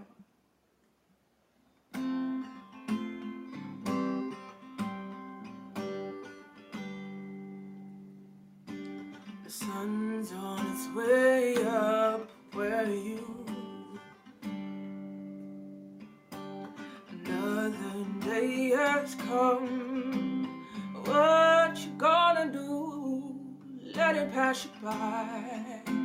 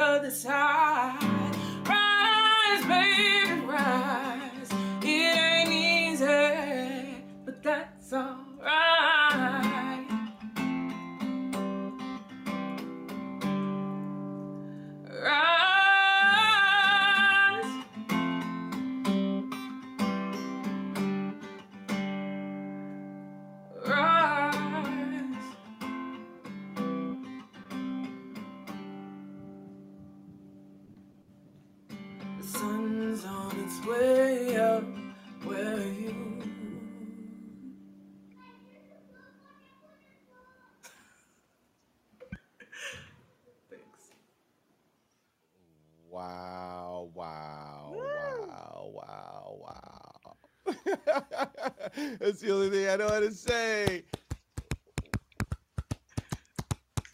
Oh my goodness. That was so beautiful. And here's where I was like, I have to ask you a question because I went to your bio on Clubhouse while you were playing. And the first thing I see is Inc. 2021's Female Founders 100. And I was looking at all of your work accolades and I was like, wait, are there two talented and also your name slightly different? You know, Samantha's on stage and you're the same woman. This crazy, brilliant musical artist is also this crazy business powerhouse. And I would love to ask you how you're leaning into both because I think that's super compelling, especially as we talk about impact and creativity today. Um, what does that look like for you to be this powerful founder and writing this music? I mean, talk to me about about everything, about the journey, about the time management. I want all the secrets. Let's go. um, you know, I don't know that there's necessarily a secret. Um, I there's like this meme going around. Um, oh gosh, and I'm blanking on her name, but she is basically saying that like she doesn't really know what she's doing as she's doing it. She just kind of does the best that she can, um, and you know, kind of figures it out along the way. Um, but I think this kind of ties back into why I decided to launch Sound Society because uh, my personality can kind of feel um, segmented or you know bifurcated um, but i'm a whole person and i have um, different facets to me and i think that um, being authentic with that and sharing that and not trying to um, put this piece of myself over here um, and away from this other half uh, is a way for me to show up authentically and lean into uh, what I was made for and um, you know kind of melding those two things together. Um, so with Sound Society, I'll be sharing my music, but also um, you know anecdotes about my life and um, maybe I can share a couple of tips. Again, I don't know that I necessarily. I love them, that, but... and I just want to take a moment though to honor your level of accomplishment because I think we're all multifaceted. But the fact that you're at the top in all of these different spaces is is extraordinary. So thank you. Thank you. Thank you. Wow, wow, wow. I, I'm I'm I'm very, very nearly speechless. I just want to let you know that.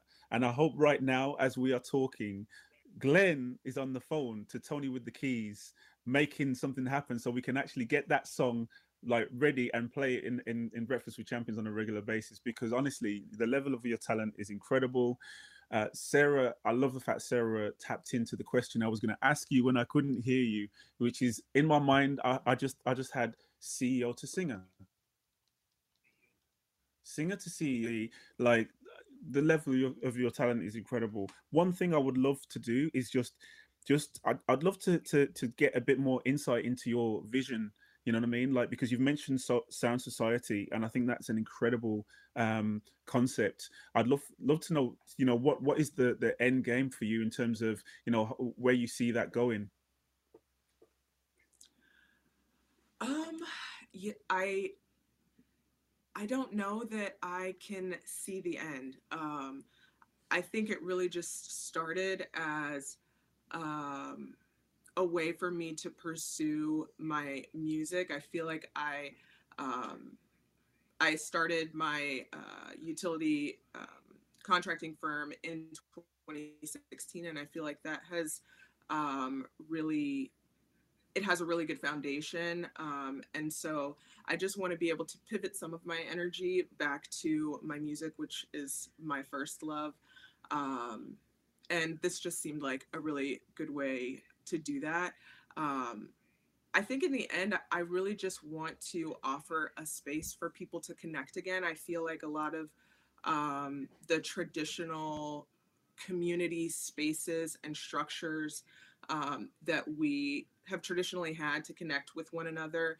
They've been undermined by COVID, by um, the political climate, and I, I think being intentional intentional about building new ways for us to come together and connect uh, is really important. And I think art is one of the few ways that we have left um, to come together, no judgment, um, and connect and enjoy each other's company. Absolutely, one million percent. Uh, you are an incredibly special human. That is super clear in just a few moments of getting to know you. Uh, I can tell your your your parents. I don't know what your relationship is with your parents or was with your parents, but uh, they did something. They did something right because you're a very, very, very special human, and I, what a gift to be able to hear that song this morning. Can I get that song somewhere? Is that song recorded somewhere? Is it you just wrote it today?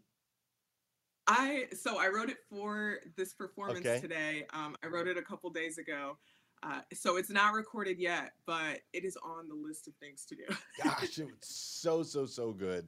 I love it. I have the video. I'm gonna hoard the video. I'm gonna keep that to myself. Uh, but, but thank you so so so much for being here on hashtag Rise and Grind. We're gonna be hanging out over in Clubhouse and chatting some more. If you want to hang out, we'd love to get to know you more. Um, but thank you so much for being uh, on our show. How can everyone connect with you on social? Um, most of my socials are at Little Red Fender. Um, on Facebook, it is just Samantha Clemens Music. Um, yeah, come on over. I'd love to uh, connect with you. Thank you guys so much for having me uh, and for all of your kind words. Um, this has been such a treat. Well, thank you. You're absolutely amazing. Thanks for being here. And another amazing superhuman that we have with us today is the one and only Kim Walsh Phillips, which, if you don't know her yet, you're about to. And she says that she has a game that she wants to play with some of our hosts. So I'm going to toss Kim straight into the hot seat over with the crew. Woo! So good. No good. And I think we have a quick shout out before we get started with the quiz, perhaps. Yeah, Oh, let's just. Uh, I want to welcome Jason Lee on stage into the clubhouse room. Um, we're having some tactical difficulties this morning, so you can't see us live on other platforms. But it's good to see you here. I love when our West Coast when our West Coast friends jump in. So thank you for that, Kim. I know it's super super early. Yeah, Jason. Thank So you. good. All right. So he's What's here up, in time. Jason? Good morning. Good morning. Early as hell. Good morning. So good. And he's here in time to play along with this quiz. Okay. So um, here we go. I am going to say a problem that a brand has solved. So I'm going to say the problem, and you guys are going to guess the brand. Are you ready? Okay, cool. And there's a nice, like, little delay. So this should get super awkward. And I love those moments. Okay, here we go. Number one dirty cabs that are expensive and hard to Uber. find. Uber. Transportation. Yes. Next one. No more trips to the video store. Netflix. Netflix. Convenience. Yes. Okay. Ramon's gonna win this game. It's not fair that you did this on Ramon's day. I know. He got his hand on the buzzer. Instantly look great in your clothes. Spandex. Trunk. Trunk. With uh, the men's uh, subscription service. Trunk. Spanx. That could be one. Yes, Spanx. A hundred percent. I got And then- one. Yes, Sarah, you got a point on that one. Next one. Instant access to answers. Google. Google. Wikipedia. Google. Yes. Yahoo, All right, so we're two for two now. Let's see. this is a hard one. This is a hard one. Eliminate having to spend the average of twenty-eight thousand dollars a year to go to college. Udemy. Anyone know? Yeah, U- Udacity. It's actually a college platform that only charges $199 a month. And apparently, it's profitable profitable enough that the company has a billion dollar valuation. Now, let me bring it back to you. If you're watching or listening right now, the, you know that the most successful companies that are out there focus on the problem that they solve, not on what they do. The challenge is, is that most businesses do the complete opposite. They focus on what they do, their process, and their benefit. And the reality is, none of us woke up today dreaming about your process. The other thing that successful brands don't do is they don't focus on what's wrong with us. Okay, Like Sara Blakely did not ever make the marketing campaign for Spanx. Hey, you ate way too many cookies this holiday season. So here's something to fix all of that. No, no, no, no, no. They simply say, look great instantly in your clothes, right?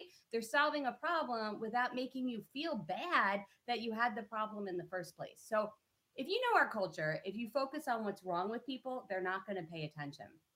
Instead, what is the problem that your target market has, right? What do they want? Like if you're a financial advisor, they your clients want to retire and have enough money to keep their lifestyle going than when they were working. Parenting coach, you want to raise successful and kind children. You have a marketing agency, your clients want more clients, right? You're an estate attorney, your clients want to ensure their family is taken care of after they are gone. So, whatever it is, here's how you do it. You're going to figure out the one thing, the one thing your target market wants. What do they want? And then your offer is super simple. You simply add the words how to in front of whatever they want. So, that financial advisor, their big offer could be how to retire with enough money to keep the life going that you have now. Parenting coach, how to raise successful, happy kids. Marketing agency, how to get more clients an estate attorney, how to ensure your family is taken care of after you're gone. Doing this allows you to become the go to person, the trusted authority, and it eliminates your competition and also allows you to have the cookie because Spanx has got your back, literally. So good. So good. Love that, Kim. You know what was so good about that, Kim? Go ahead, Uh, Lolita. I think, What's well, that? anyway, let me. So, what was so good about that is that you added the how to. And sometimes it's the how to, no matter how you frame it, that makes people be like, oh, I need to know that. I'm going to pull some of that energy right to me. It's like going to be a step by step by step. I want in. So, thank you for adding that how to. Really good. Look, I have it right on my paper. Very nice. Thank you, Kim. You're so welcome. It's a pleasure being with you each week, as always. And I promise I do not bring with me the Thursday technical issues. We will one Thursday. It will be the smoothest of all time. It will become our number one rated show, week of the day of the week. People will be like, we're going to tune in Thursday with popcorn in hand to see just what happens next. I love it, Kim, and I love you. Thank you for joining us in here. Literally, Spanx has got your back. I love that. You're so, so, so strong. Literally. All right, Kim, we'll see you again next week. Thanks so much for being here. Wow, wow, wow, wow, wow. Wow. Wow, wow. Let's just say wow, wow, wow, wow, wow. Wow. Wow. Hey, this has been um, a fun show, but you know what? It's much more fun to have these problems, uh, not problems, to have these challenges uh, together. Just so you know, I used to run through this gambit all by myself. Now I get to do it with you guys. So everything's better together. I'm just saying. I'm just saying. I was going to say, you know, after after all the, all, all that I've seen in the last uh, sort of few weeks, I'm thinking, you, you know, Glenn, you should be looking more like sort of I don't know George Clooney or or I don't know Morgan Freeman with a totally grey hair. all the all the different different problems and, and twists and turns. He's, but he's calling you old. He's calling you a dinosaur. He's saying that's why the tech isn't working for you, Glenn. Just so you know. Um, Ramon, I want to ask you how your first full show was. What'd you think? It's been an honor. It's been a pleasure. It's been uh, to see the full production like this, even though I'm on behind the scenes for full two hours. You guys are just amazing people, and I've been honored to be here again. Shout out to Scott Simons, which I have to do. This is a- not an easy job, and I think for those who don't understand what it's like for Glenn to produce it, to be witty, to be on the spot, to pour into our host and guest. You all do an amazing job, and I'm honored to be here, part of the team in this particular role today. And uh, listen, amazing rise and grind on Thursday. So thank you all for having me. We're also bringing you back anytime Kim Walsh Phillips plays Name That Brand because I was like, Ramon is going to slay this. I just, I knew it. Absolutely knew it. By the way, I actually think I did beat you though because I got Spanx and everyone else we tied. So just, just for, just if anyone was keeping score, I think I won. But it's just, you know, just if you're keeping score, that's all. I'll let That's you just- feel better, Sarah. If you feel better like that, you can tell, like, ladies and gentlemen. I mean, I'm just competitive people. saying we tied on all the rest, and I got the one you didn't. I think that means I won. I don't, Marvin. you lose Yeah, me I a lot. Do you not. think that I? do- Yeah, what does that feel like? Can you I- I- commiserate with I, Ramon? I can neither I can neither confirm nor deny who the winner of the competition was. And Lolita's just silent, smiling. That's all she's doing. She's just smiling. That's not fair, Lolita. she knows. She I'm- rap. I'm I quick can't get a word in. I'm like, let's head to clubhouse. I got some questions and some. I love it. Let's head to Clubhouse for some Q and A. Yes, we're gonna head over to Clubhouse uh, right now. If you're watching this on the recording, we have a Breakfast with Champions room on Clubhouse Monday through Friday from 5 a.m. till 11 a.m. Eastern Time. Saturdays from 6 to 10, and Sundays at 1 11 p.m. Eastern Time. Thanks for joining us today. We appreciate your grace and understanding as we uh, maneuver our way through live programming and all of the uh, hiccups that can sometimes come with that. So we're going to head over to Clubhouse now and hang out over there. Thanks for being with us on this incredible episode of hashtag Rise and Grind.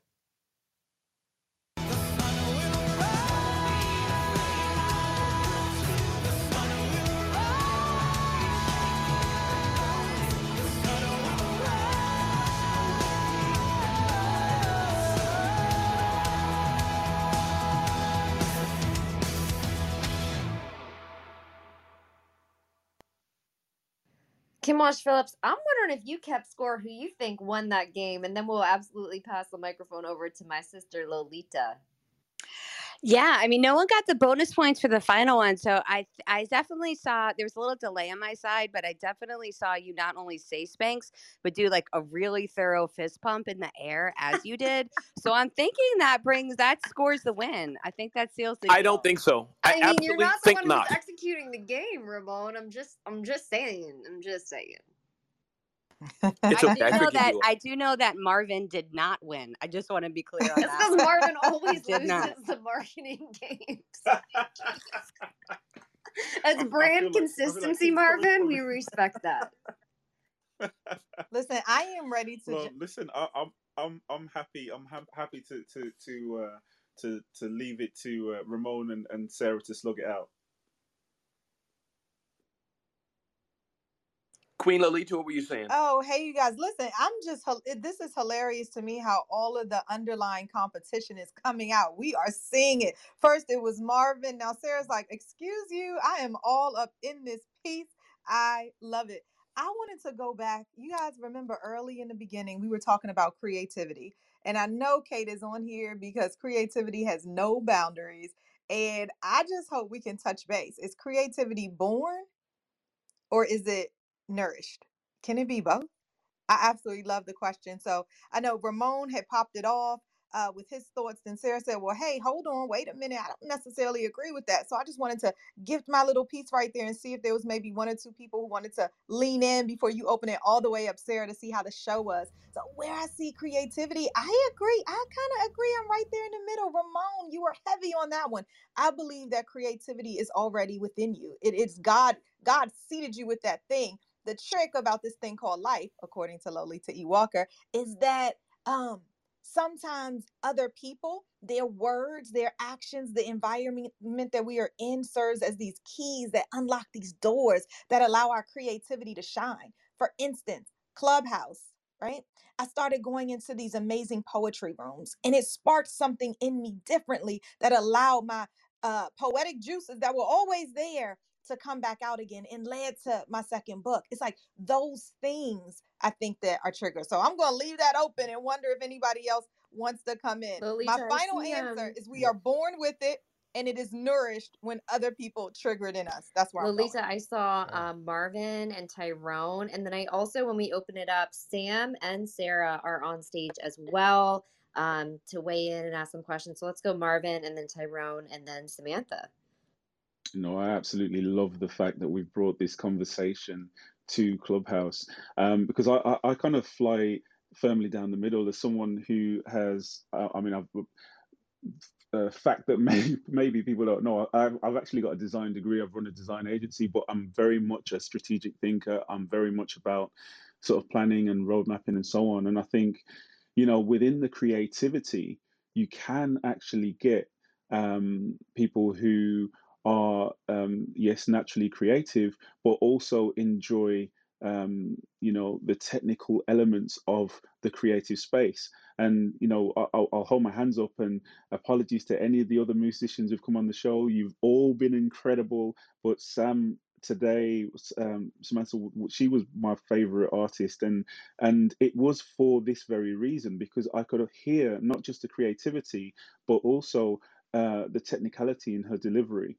Um, and you know the arrangement and and that to me is that next level when you you really know that an artist is in touch with who she really is so um, I, I I'm I'm sort of down the middle on this. I, I, believe that you can have a blend of the two, um, and you can, you know, if you are a creative person, you can learn to be a bit more technical and so on and so forth. So that's my share on this, and I'll pass the mic over.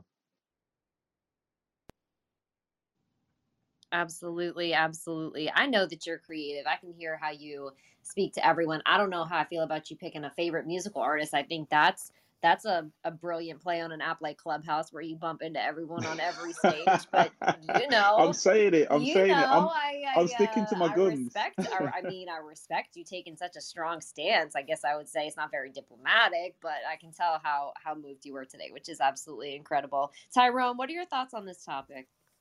Uh, good morning, everyone. Good morning. Good morning. Uh, I love this topic. I love this topic. Um, I'm going to side with um, Lolita. I believe we're born with creativity and it sits dormant. And this is my definition creativity is born during adversity.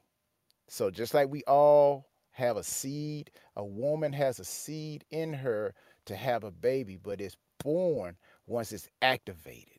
So, creativity in my mind, we all have it, and it's born during adversity. Take a look at the pandemic. Take a look back years and years and years, as far as you can go back. Nothing just happens. The chair you're sitting in, um, the computer you're typing on, the phone you hold it in your hand, it was already in existence. Something had to happen before that idea came out. So it was there. I believe creativity is already there. Look at the sports. Look at the NFL. Look at all these offenses. You know, all these offenses, they were not just just they were there already. Someone just became more creative and said, "Hey, you know what? I'm going to take this and do this since we're in a passing league. I'm going to create this type of offense. It was already there. A situation had to give it birth. So I'm going to side with Lolita. Creativity is in all of us, but creativity, my definition is creativity is born during adversity. And that is it. Yeah, dropping it, dropping it like it's hot, coming in deep coming in deep. I'm going to weigh in on this real quick because, as is sometimes the case, I disagree with Sarah on this. Wait, wait, wait, wait, wait. I need a moment to process you disagreeing with me, Glenn Lundy. Give me a moment. Give me a moment. now, check it out. Here's what I think. Here's the truth. And I'm going to break this down in a way that I think, my dear friend Sarah, we can realign because this is what we do. We we, we disagree and then we discuss and then we realign we just get there from opposite sides so here's my thought process on this. We're all built a little bit different. We're all wired a little bit different. There's multiple you know there's four major personality types that we all know of right?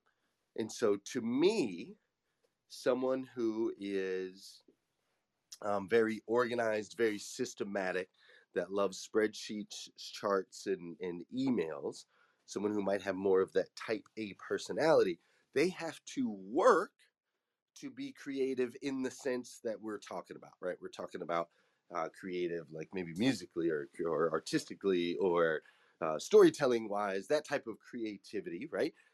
The type A has to put in a lot of work and practice, like Sarah said earlier, in order to reach that level. Whereas on the other side, someone that is a more creative personality, maybe they're a uh, uh, maybe they're a flamingo, if you like that, or they're a high I, an inspirer, someone like that. That's not really good uh, with systems, organizations, graphs, charts, so on and so forth.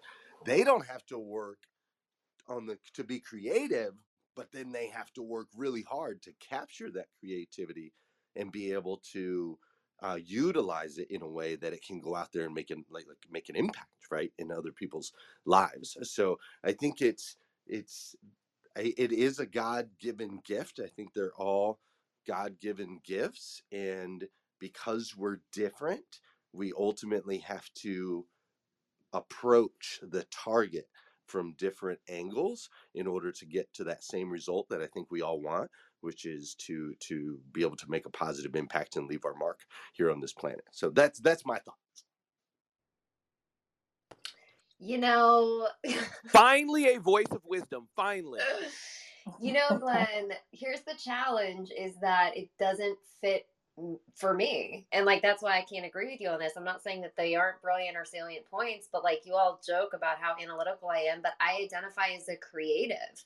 And like I'm a celebrated writer. So like I don't believe that if you're a type A, it's going to be harder for you to be a creative. I am a creative and I think, you know, I, so I don't know. I, Hey, I um Can, can I just sir? add one more I don't to that, think it's Sarah? I- harder. you just have to work. You said I- earlier you have to work at it.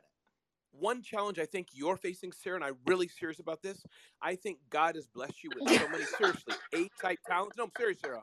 You are multi talented in several different ways, but from what I've seen, most of us are not. So you could be fully creative and fully, as we call analytical. I must give you that props, but I know I'm not. And I know many people, we're usually focused mathematician versus pottery. But I think you, Sarah, may have some distinct number 10 talents on a fully on a full different dimension. Well, listen, really. Ramon, I love you so much for that. I just want to say, on a friend tour level, that I don't want anyone in this room who identifies as strong in one to think that they're necessarily weak in the other. And that's why, um, that's why I'm digging in and saying that people can be strong in both. But I super, super, super, I love you for saying that. And here's the other thing too. I also appreciate. We don't want anyone to feel um, frustrated if they feel strong in one and the other's more of an effort. So. Um, I think it's just a powerful conversation. Lolita, what's up, sister? Yeah, right before we go, because we'd have to open it up. You know, we can talk around this this breakfast table forever, um, but we got to talk to some other folks here. What I will say is that I, I hope nobody's walking away with that. I sure didn't walk away with that. I am an industrial engineer by degree. I have a right by degree. I love engineering. I love process. I'm also a poet. I think it's just unlocked in you differently. So it's not one is better than the other. Sometimes it is a little stronger and I, I i I take no apologies for saying that. Sometimes there's people that pour into you, there's things, there's experiences, there's other things that unlock it. So embrace it. I think that that's one thing we can all agree on. Embrace the amazing exploration that is in you. What the thing that that you feel most comfortable in like that thing resurrect it. What did you love to do as a child? Go out and do it go ahead and spark that thing so we could talk forever but let's let's just get some mic flashes for who wants to talk i'm getting some things in the background so i know folks are all in Let's go i to- see peter okay go ahead and then go Well, ahead first of all, Back I didn't know you were an industrial engineer. That's incredible. I love how people are just dropping accolades this morning. That's absolutely incredible. IE's rise baby I saw Kim and then Peter. And again, I also want everyone to know, along with this discussion, we do have Samantha and Sarah on stage. So we don't want you to miss the opportunity to engage with them, to ask them questions, to follow them. Um, so let's go Kim and then Peter. Um, and then uh, Samantha, I saw you. I'm Mike.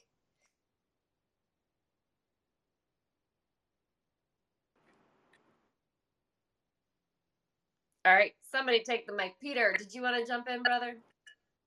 Yes, yes, absolutely. Um, I just have to um, agree about the the uh, about being born a creative. Um, but of course, I also agree that you can um, you can develop that. And and and the thing that I, that I lean on is I, I see I see kids and how amazingly creative they are, and I always go, how on earth do they know how to do that? And I got to think, you know, it, it was it was just a God's a gift of God, right? And but so often, or we've said to our kids, no, no, don't do that, and not realizing that they were exercising their creativity.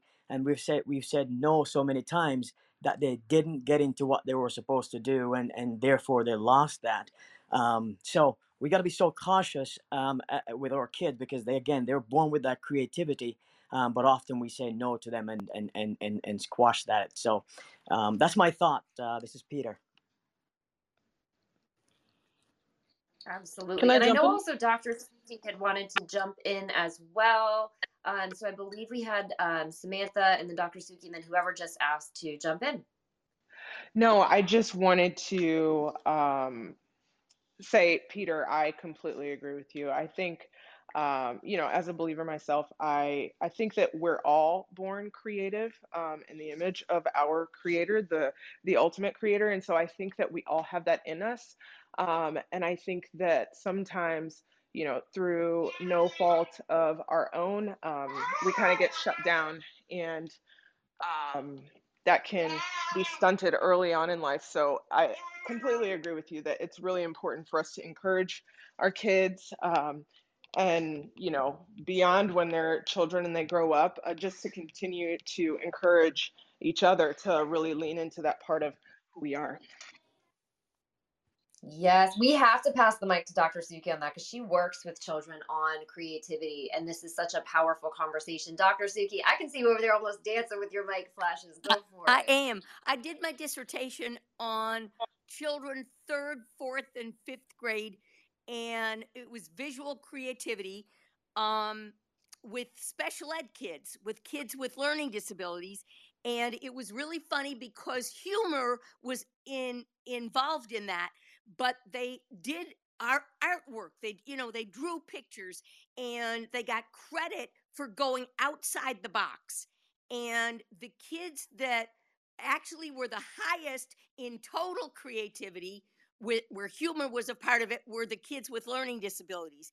The kids that were bi- uh, bilingual had the next and the monolingual were not as creative as the the other two. So i was really surprised. I mean i wanted the children in special ed to be creative but it really I I kind of take a, a stance on the fact that um everything and everybody in this world is creative.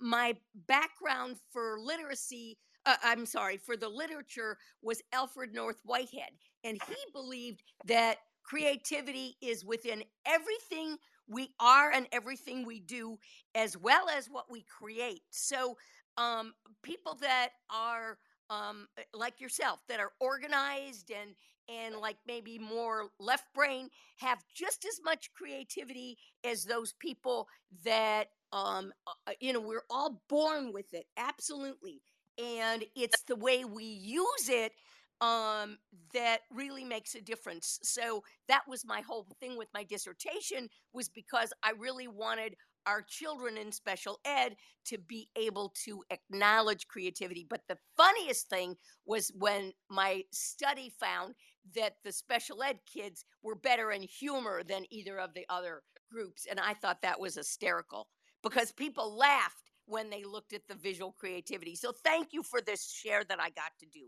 it was wonderful You know. Dr. Suki, I love that you brought it back to the children because going back to what Lolita and Tyrone said about um, circumstances and environment and creativity, I think as a parent, one of the things that I try to lean into is this idea that we don't beat the creativity out of our kids, right? That instead of there being one right way to do things, if they solve a problem differently, if they, um, I think it was like Neil deGrasse Tyson who was saying that like if your kid took all of the you know eggs out of the um, refrigerator and like crack them open on the floor would you punish them or would you consider it a science experiment you know what i mean and there's such an interesting moment when children are being creative to decide like when you know it's necessary to instill some order and when you just want to celebrate the fact that it's like hmm okay that's maybe not how i would have gone about that but to celebrate the fact that they're being creative to instill that in them so i love you bringing it back to children i think it's super strong Well, I also want to acknowledge that, Sarah. You brought an incredible experience with my uh, dissertation. I also tried to collaborate with um, finding out if parents' creativity and teachers' creativity w- was anywhere influencing the children, and it was independent so that you can do exactly what you said. You can actually look at something, the children end up having the, the eggs on the floor, and uh, maybe it was a mistake, but maybe they wanted to do that. Or the kids that you give chalk to, and instead of doing it in the book, they do it on the wall. And it's kind of like, oh, that's kind of an interesting thing. So I think it can be nourished as a parent so that you know the kids whether or not you're creative but it can be nourished and i really really appreciate this share it it's a it- it's so i wish i had done that but i was you know like tied to the reading thing for my thing, but it was the best dissertation, and it had been the only dissertation that recognized special ed kids as more creative in some areas than the regular ed kids. So that really was a, a but the parent creativity, parents said, I'm not creative. I can't help my child be creative.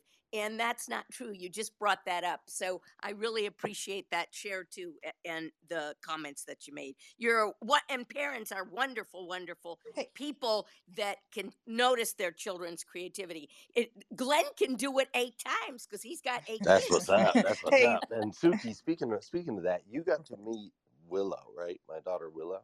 Oh yes, I have to tell you. Did you you. get to meet Willow at the event? Can I jump You, in? You know, I have to tell you, Glenn. Glenn, she watched for me when I came out the door, and every time she gave me a hug, she knew that I needed that hug because I don't have children at home, and I just got really close to Willow. I I- love all your kids, but I just got really close So I have a question for you with your expertise in children. So we know and recognize that Willow is different, right? She's she's she's different than the rest of our kids. She's very unique in the way that she feels, the way that she sees the world, all of those things. And so I'd I'd love your expert opinion on the small amount of time that you spent spent with Willow. We would I would love like your thoughts on her maybe her makeup and and how we can be even better parents to make sure not to squash some of that because sometimes she can be a lot you know because she's always she's very intense she's always on um, all the time and sometimes we're like i feel guilty like almost like we're squashing that and so i'd love to hear uh, a little bit of feedback from you on on maybe some of the makeup that you see in willow. you you want me to share yeah. now? Uh, she's a giver and she just loves i want to say she loves all the people that were there but there's something internal about the fact that she gives to people that um how do i say it? That may need it more than others. So that she saw that i needed help and she was out there to give me help and I would say to encourage her to just let her help the people that are around her, especially the the, the other little kids or even the oldest one if she wants to help them. And to let her uh, kind of like um I- how do I say uh decide on uh, what they need help with so that um her uh, ability to uh, uh, she just knew that I needed a hug uh, and and I said how did you know?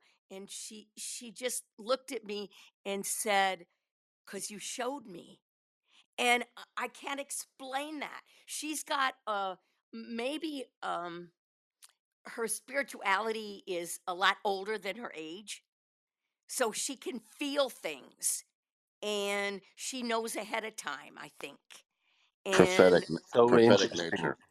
She has a it's so prophetic nature. say it she again She has a prophetic does nature. so yes Yeah, yeah, and it's so interesting that you say that because I had a conversation with her once because she was so so frustrated, just like wanted to like rip her own hair out. She was so frustrated, and I asked her what she was feeling, and she said she feels like she feels like she's older and she's trapped in a young body.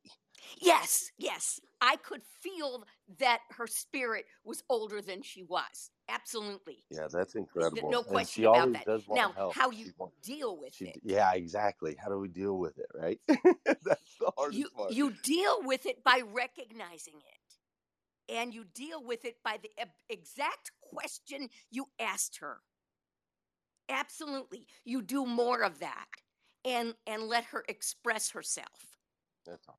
and um uh, you know i would love to to teach I, I told leslie that i wanted to to be the curriculum director for for the all eight kids and that I would be there for you guys no matter what. And um, uh, because I have this curriculum that is a, a curriculum for free to teach children how to be entrepreneurs.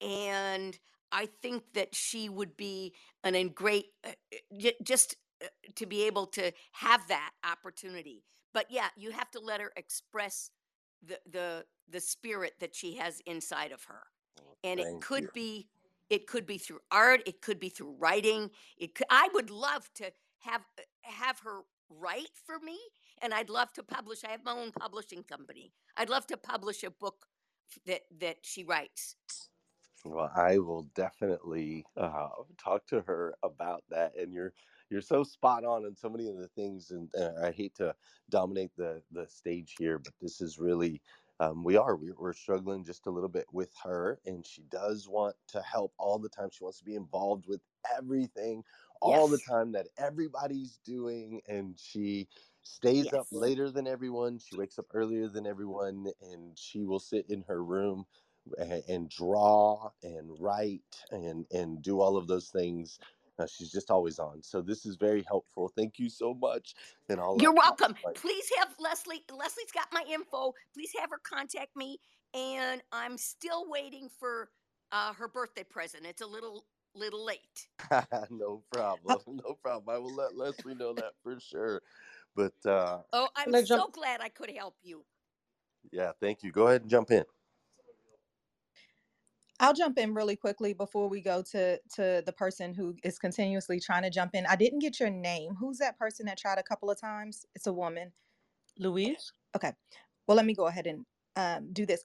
So, Dr. Suki, thank you so much. Willow is so much like my nine-year-old son Walker that it is it's it's crushing. It's it's amazing when you speak about her and the power that you speak about her, England. And I love that you are seeking so many opportunities to really draw this creativity out of her. And it made me really think about the creativity and the power that we have as employers for our employees. And I know that Sarah talked about that a little bit, our guest. I know that Kim Walsh Phillip does this continuously and she talks to us about it. So maybe before we go to the next person, it's a woman who has really been trying to get in. I don't know her name, but I'm sure she will pop in.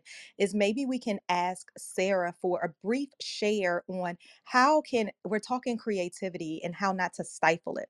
What's one thing that an employer can do when they start to see an employee um, kind of veering off to bring them back with creativity? That would be amazing. Yeah. Can I just hop on? Is that is Sarah speaking? Yes. Are you the one who kept saying, Can I hop on? Can I hop on? No, I'm not. Oh, I didn't know you were prompting the question to yes, me about I am prompting it to you, Sarah. Thank Yeah. you.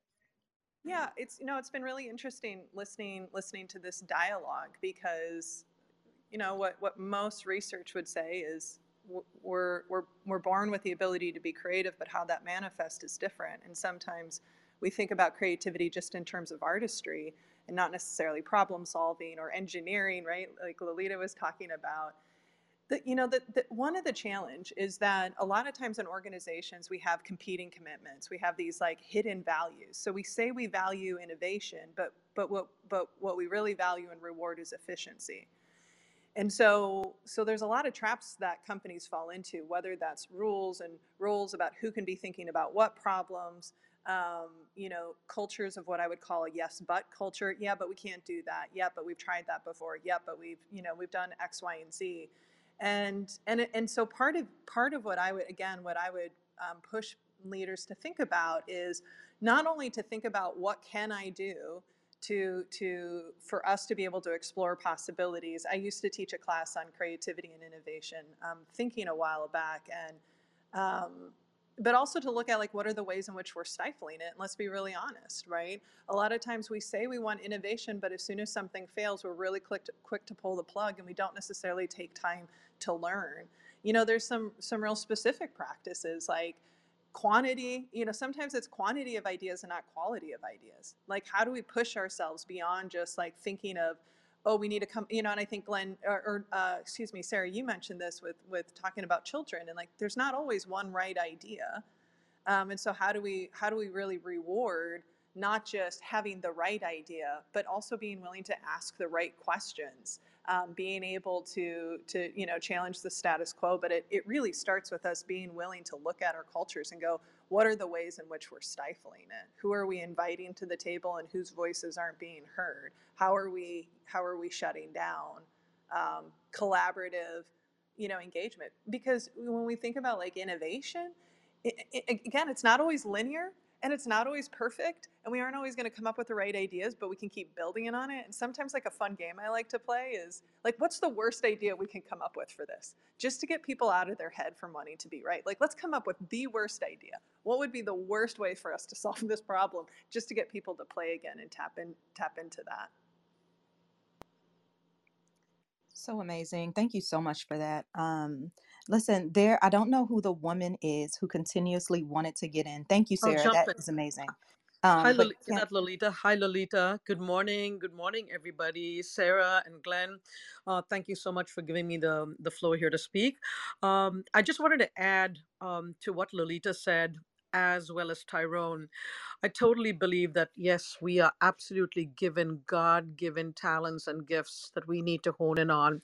And to add to what Tyrone said, I believe, or at least I feel, my my humble opinion is that creativity is also in addition to being born out of adversity creativity comes when you're a little baby a little child and you're with your parents in your home and they're able to um, present so many different you know options before a child and be able to hone in on a child's talents and gifts and encourage them you know and then for them for a parent to be able to watch keenly to see what a kid is doing what they really love and to be able to encourage them on that path. So so much of it is that and as well as even teachers you know to, to what sarah as well said teachers in a school to you know and i think the montessori method of teaching really lends so well to that for little children you know to expose them to so many you know crafts and doing everything with your hands and to pick up on kids talents you know and then if you have a coach you know if a kid has picked up a talent and there's a coach that sees them sometimes a kid may just want to just you know Um, you know lose hope or you know maybe going through some other stuff emotional issues or whatever but for them to really press on for a coach to say hey i see talent in you and i want you to you're a really creative kid over here and i want to push you i want to encourage you to go to the next level. You know so i think a big part of creative uh, creativity comes from the time from childhood from parents watching a kid a child shine and and and and the ability to want to look keenly and recognize those talents and encourage them and just and nurture them along you know and uh, so that's one and then to, to add to it as well absolutely tyrone i agree with you that you know sometimes a lot of creativity especially with us as grown grown adults you know uh, you know is born out of absolute adversity you know? It just reminds me of that little quote that you know um, as zig ziglar says uh, repetition is really the mother of learning you know? I think it's a mother of skill of honing in your skills and um, just repeating you know? Rinse and repeat rinse and repeat so you can you can hone in on your creativity as well as you know um, the other thing i was going to say is just success is just a lot of hard work. You just can't just say i have the creativity and not put in the work. So it is 99% perspiration and 1% inspiration as they so that's all i just wanted to say thank you so much guys for giving me the time here i appreciate it this is louise and i'm out thank you so much, Louise. So thoughtful, so insightful. Listen, as we get ready to pass it over for our nine o'clock a.m. segment right here on Breakfast with Champions, we want to say thank you. Thank you to every single person that's in the room, and a super special thank you to Sarah Noll Wilson, who came strong, right? And also Sam Long, who not only gave us inspiration through music, but really talked to us um, about digging deep. Thank you so much, Sam and Sarah. And we cannot wait for you to join us at this nine o'clock hour and tomorrow, right back on hashtag Rise and Grind. So, Thank you for joining us on Breakfast with Champions. If you want to catch the live version, you can follow us on Clubhouse and listen from 5 a.m. to 11 a.m. Eastern Time, Monday through Friday, Saturday 6 to noon, and Sundays with our 111 Sunday service. Make sure you're keeping up with Breakfast with Champions and getting yourself a seat at the table.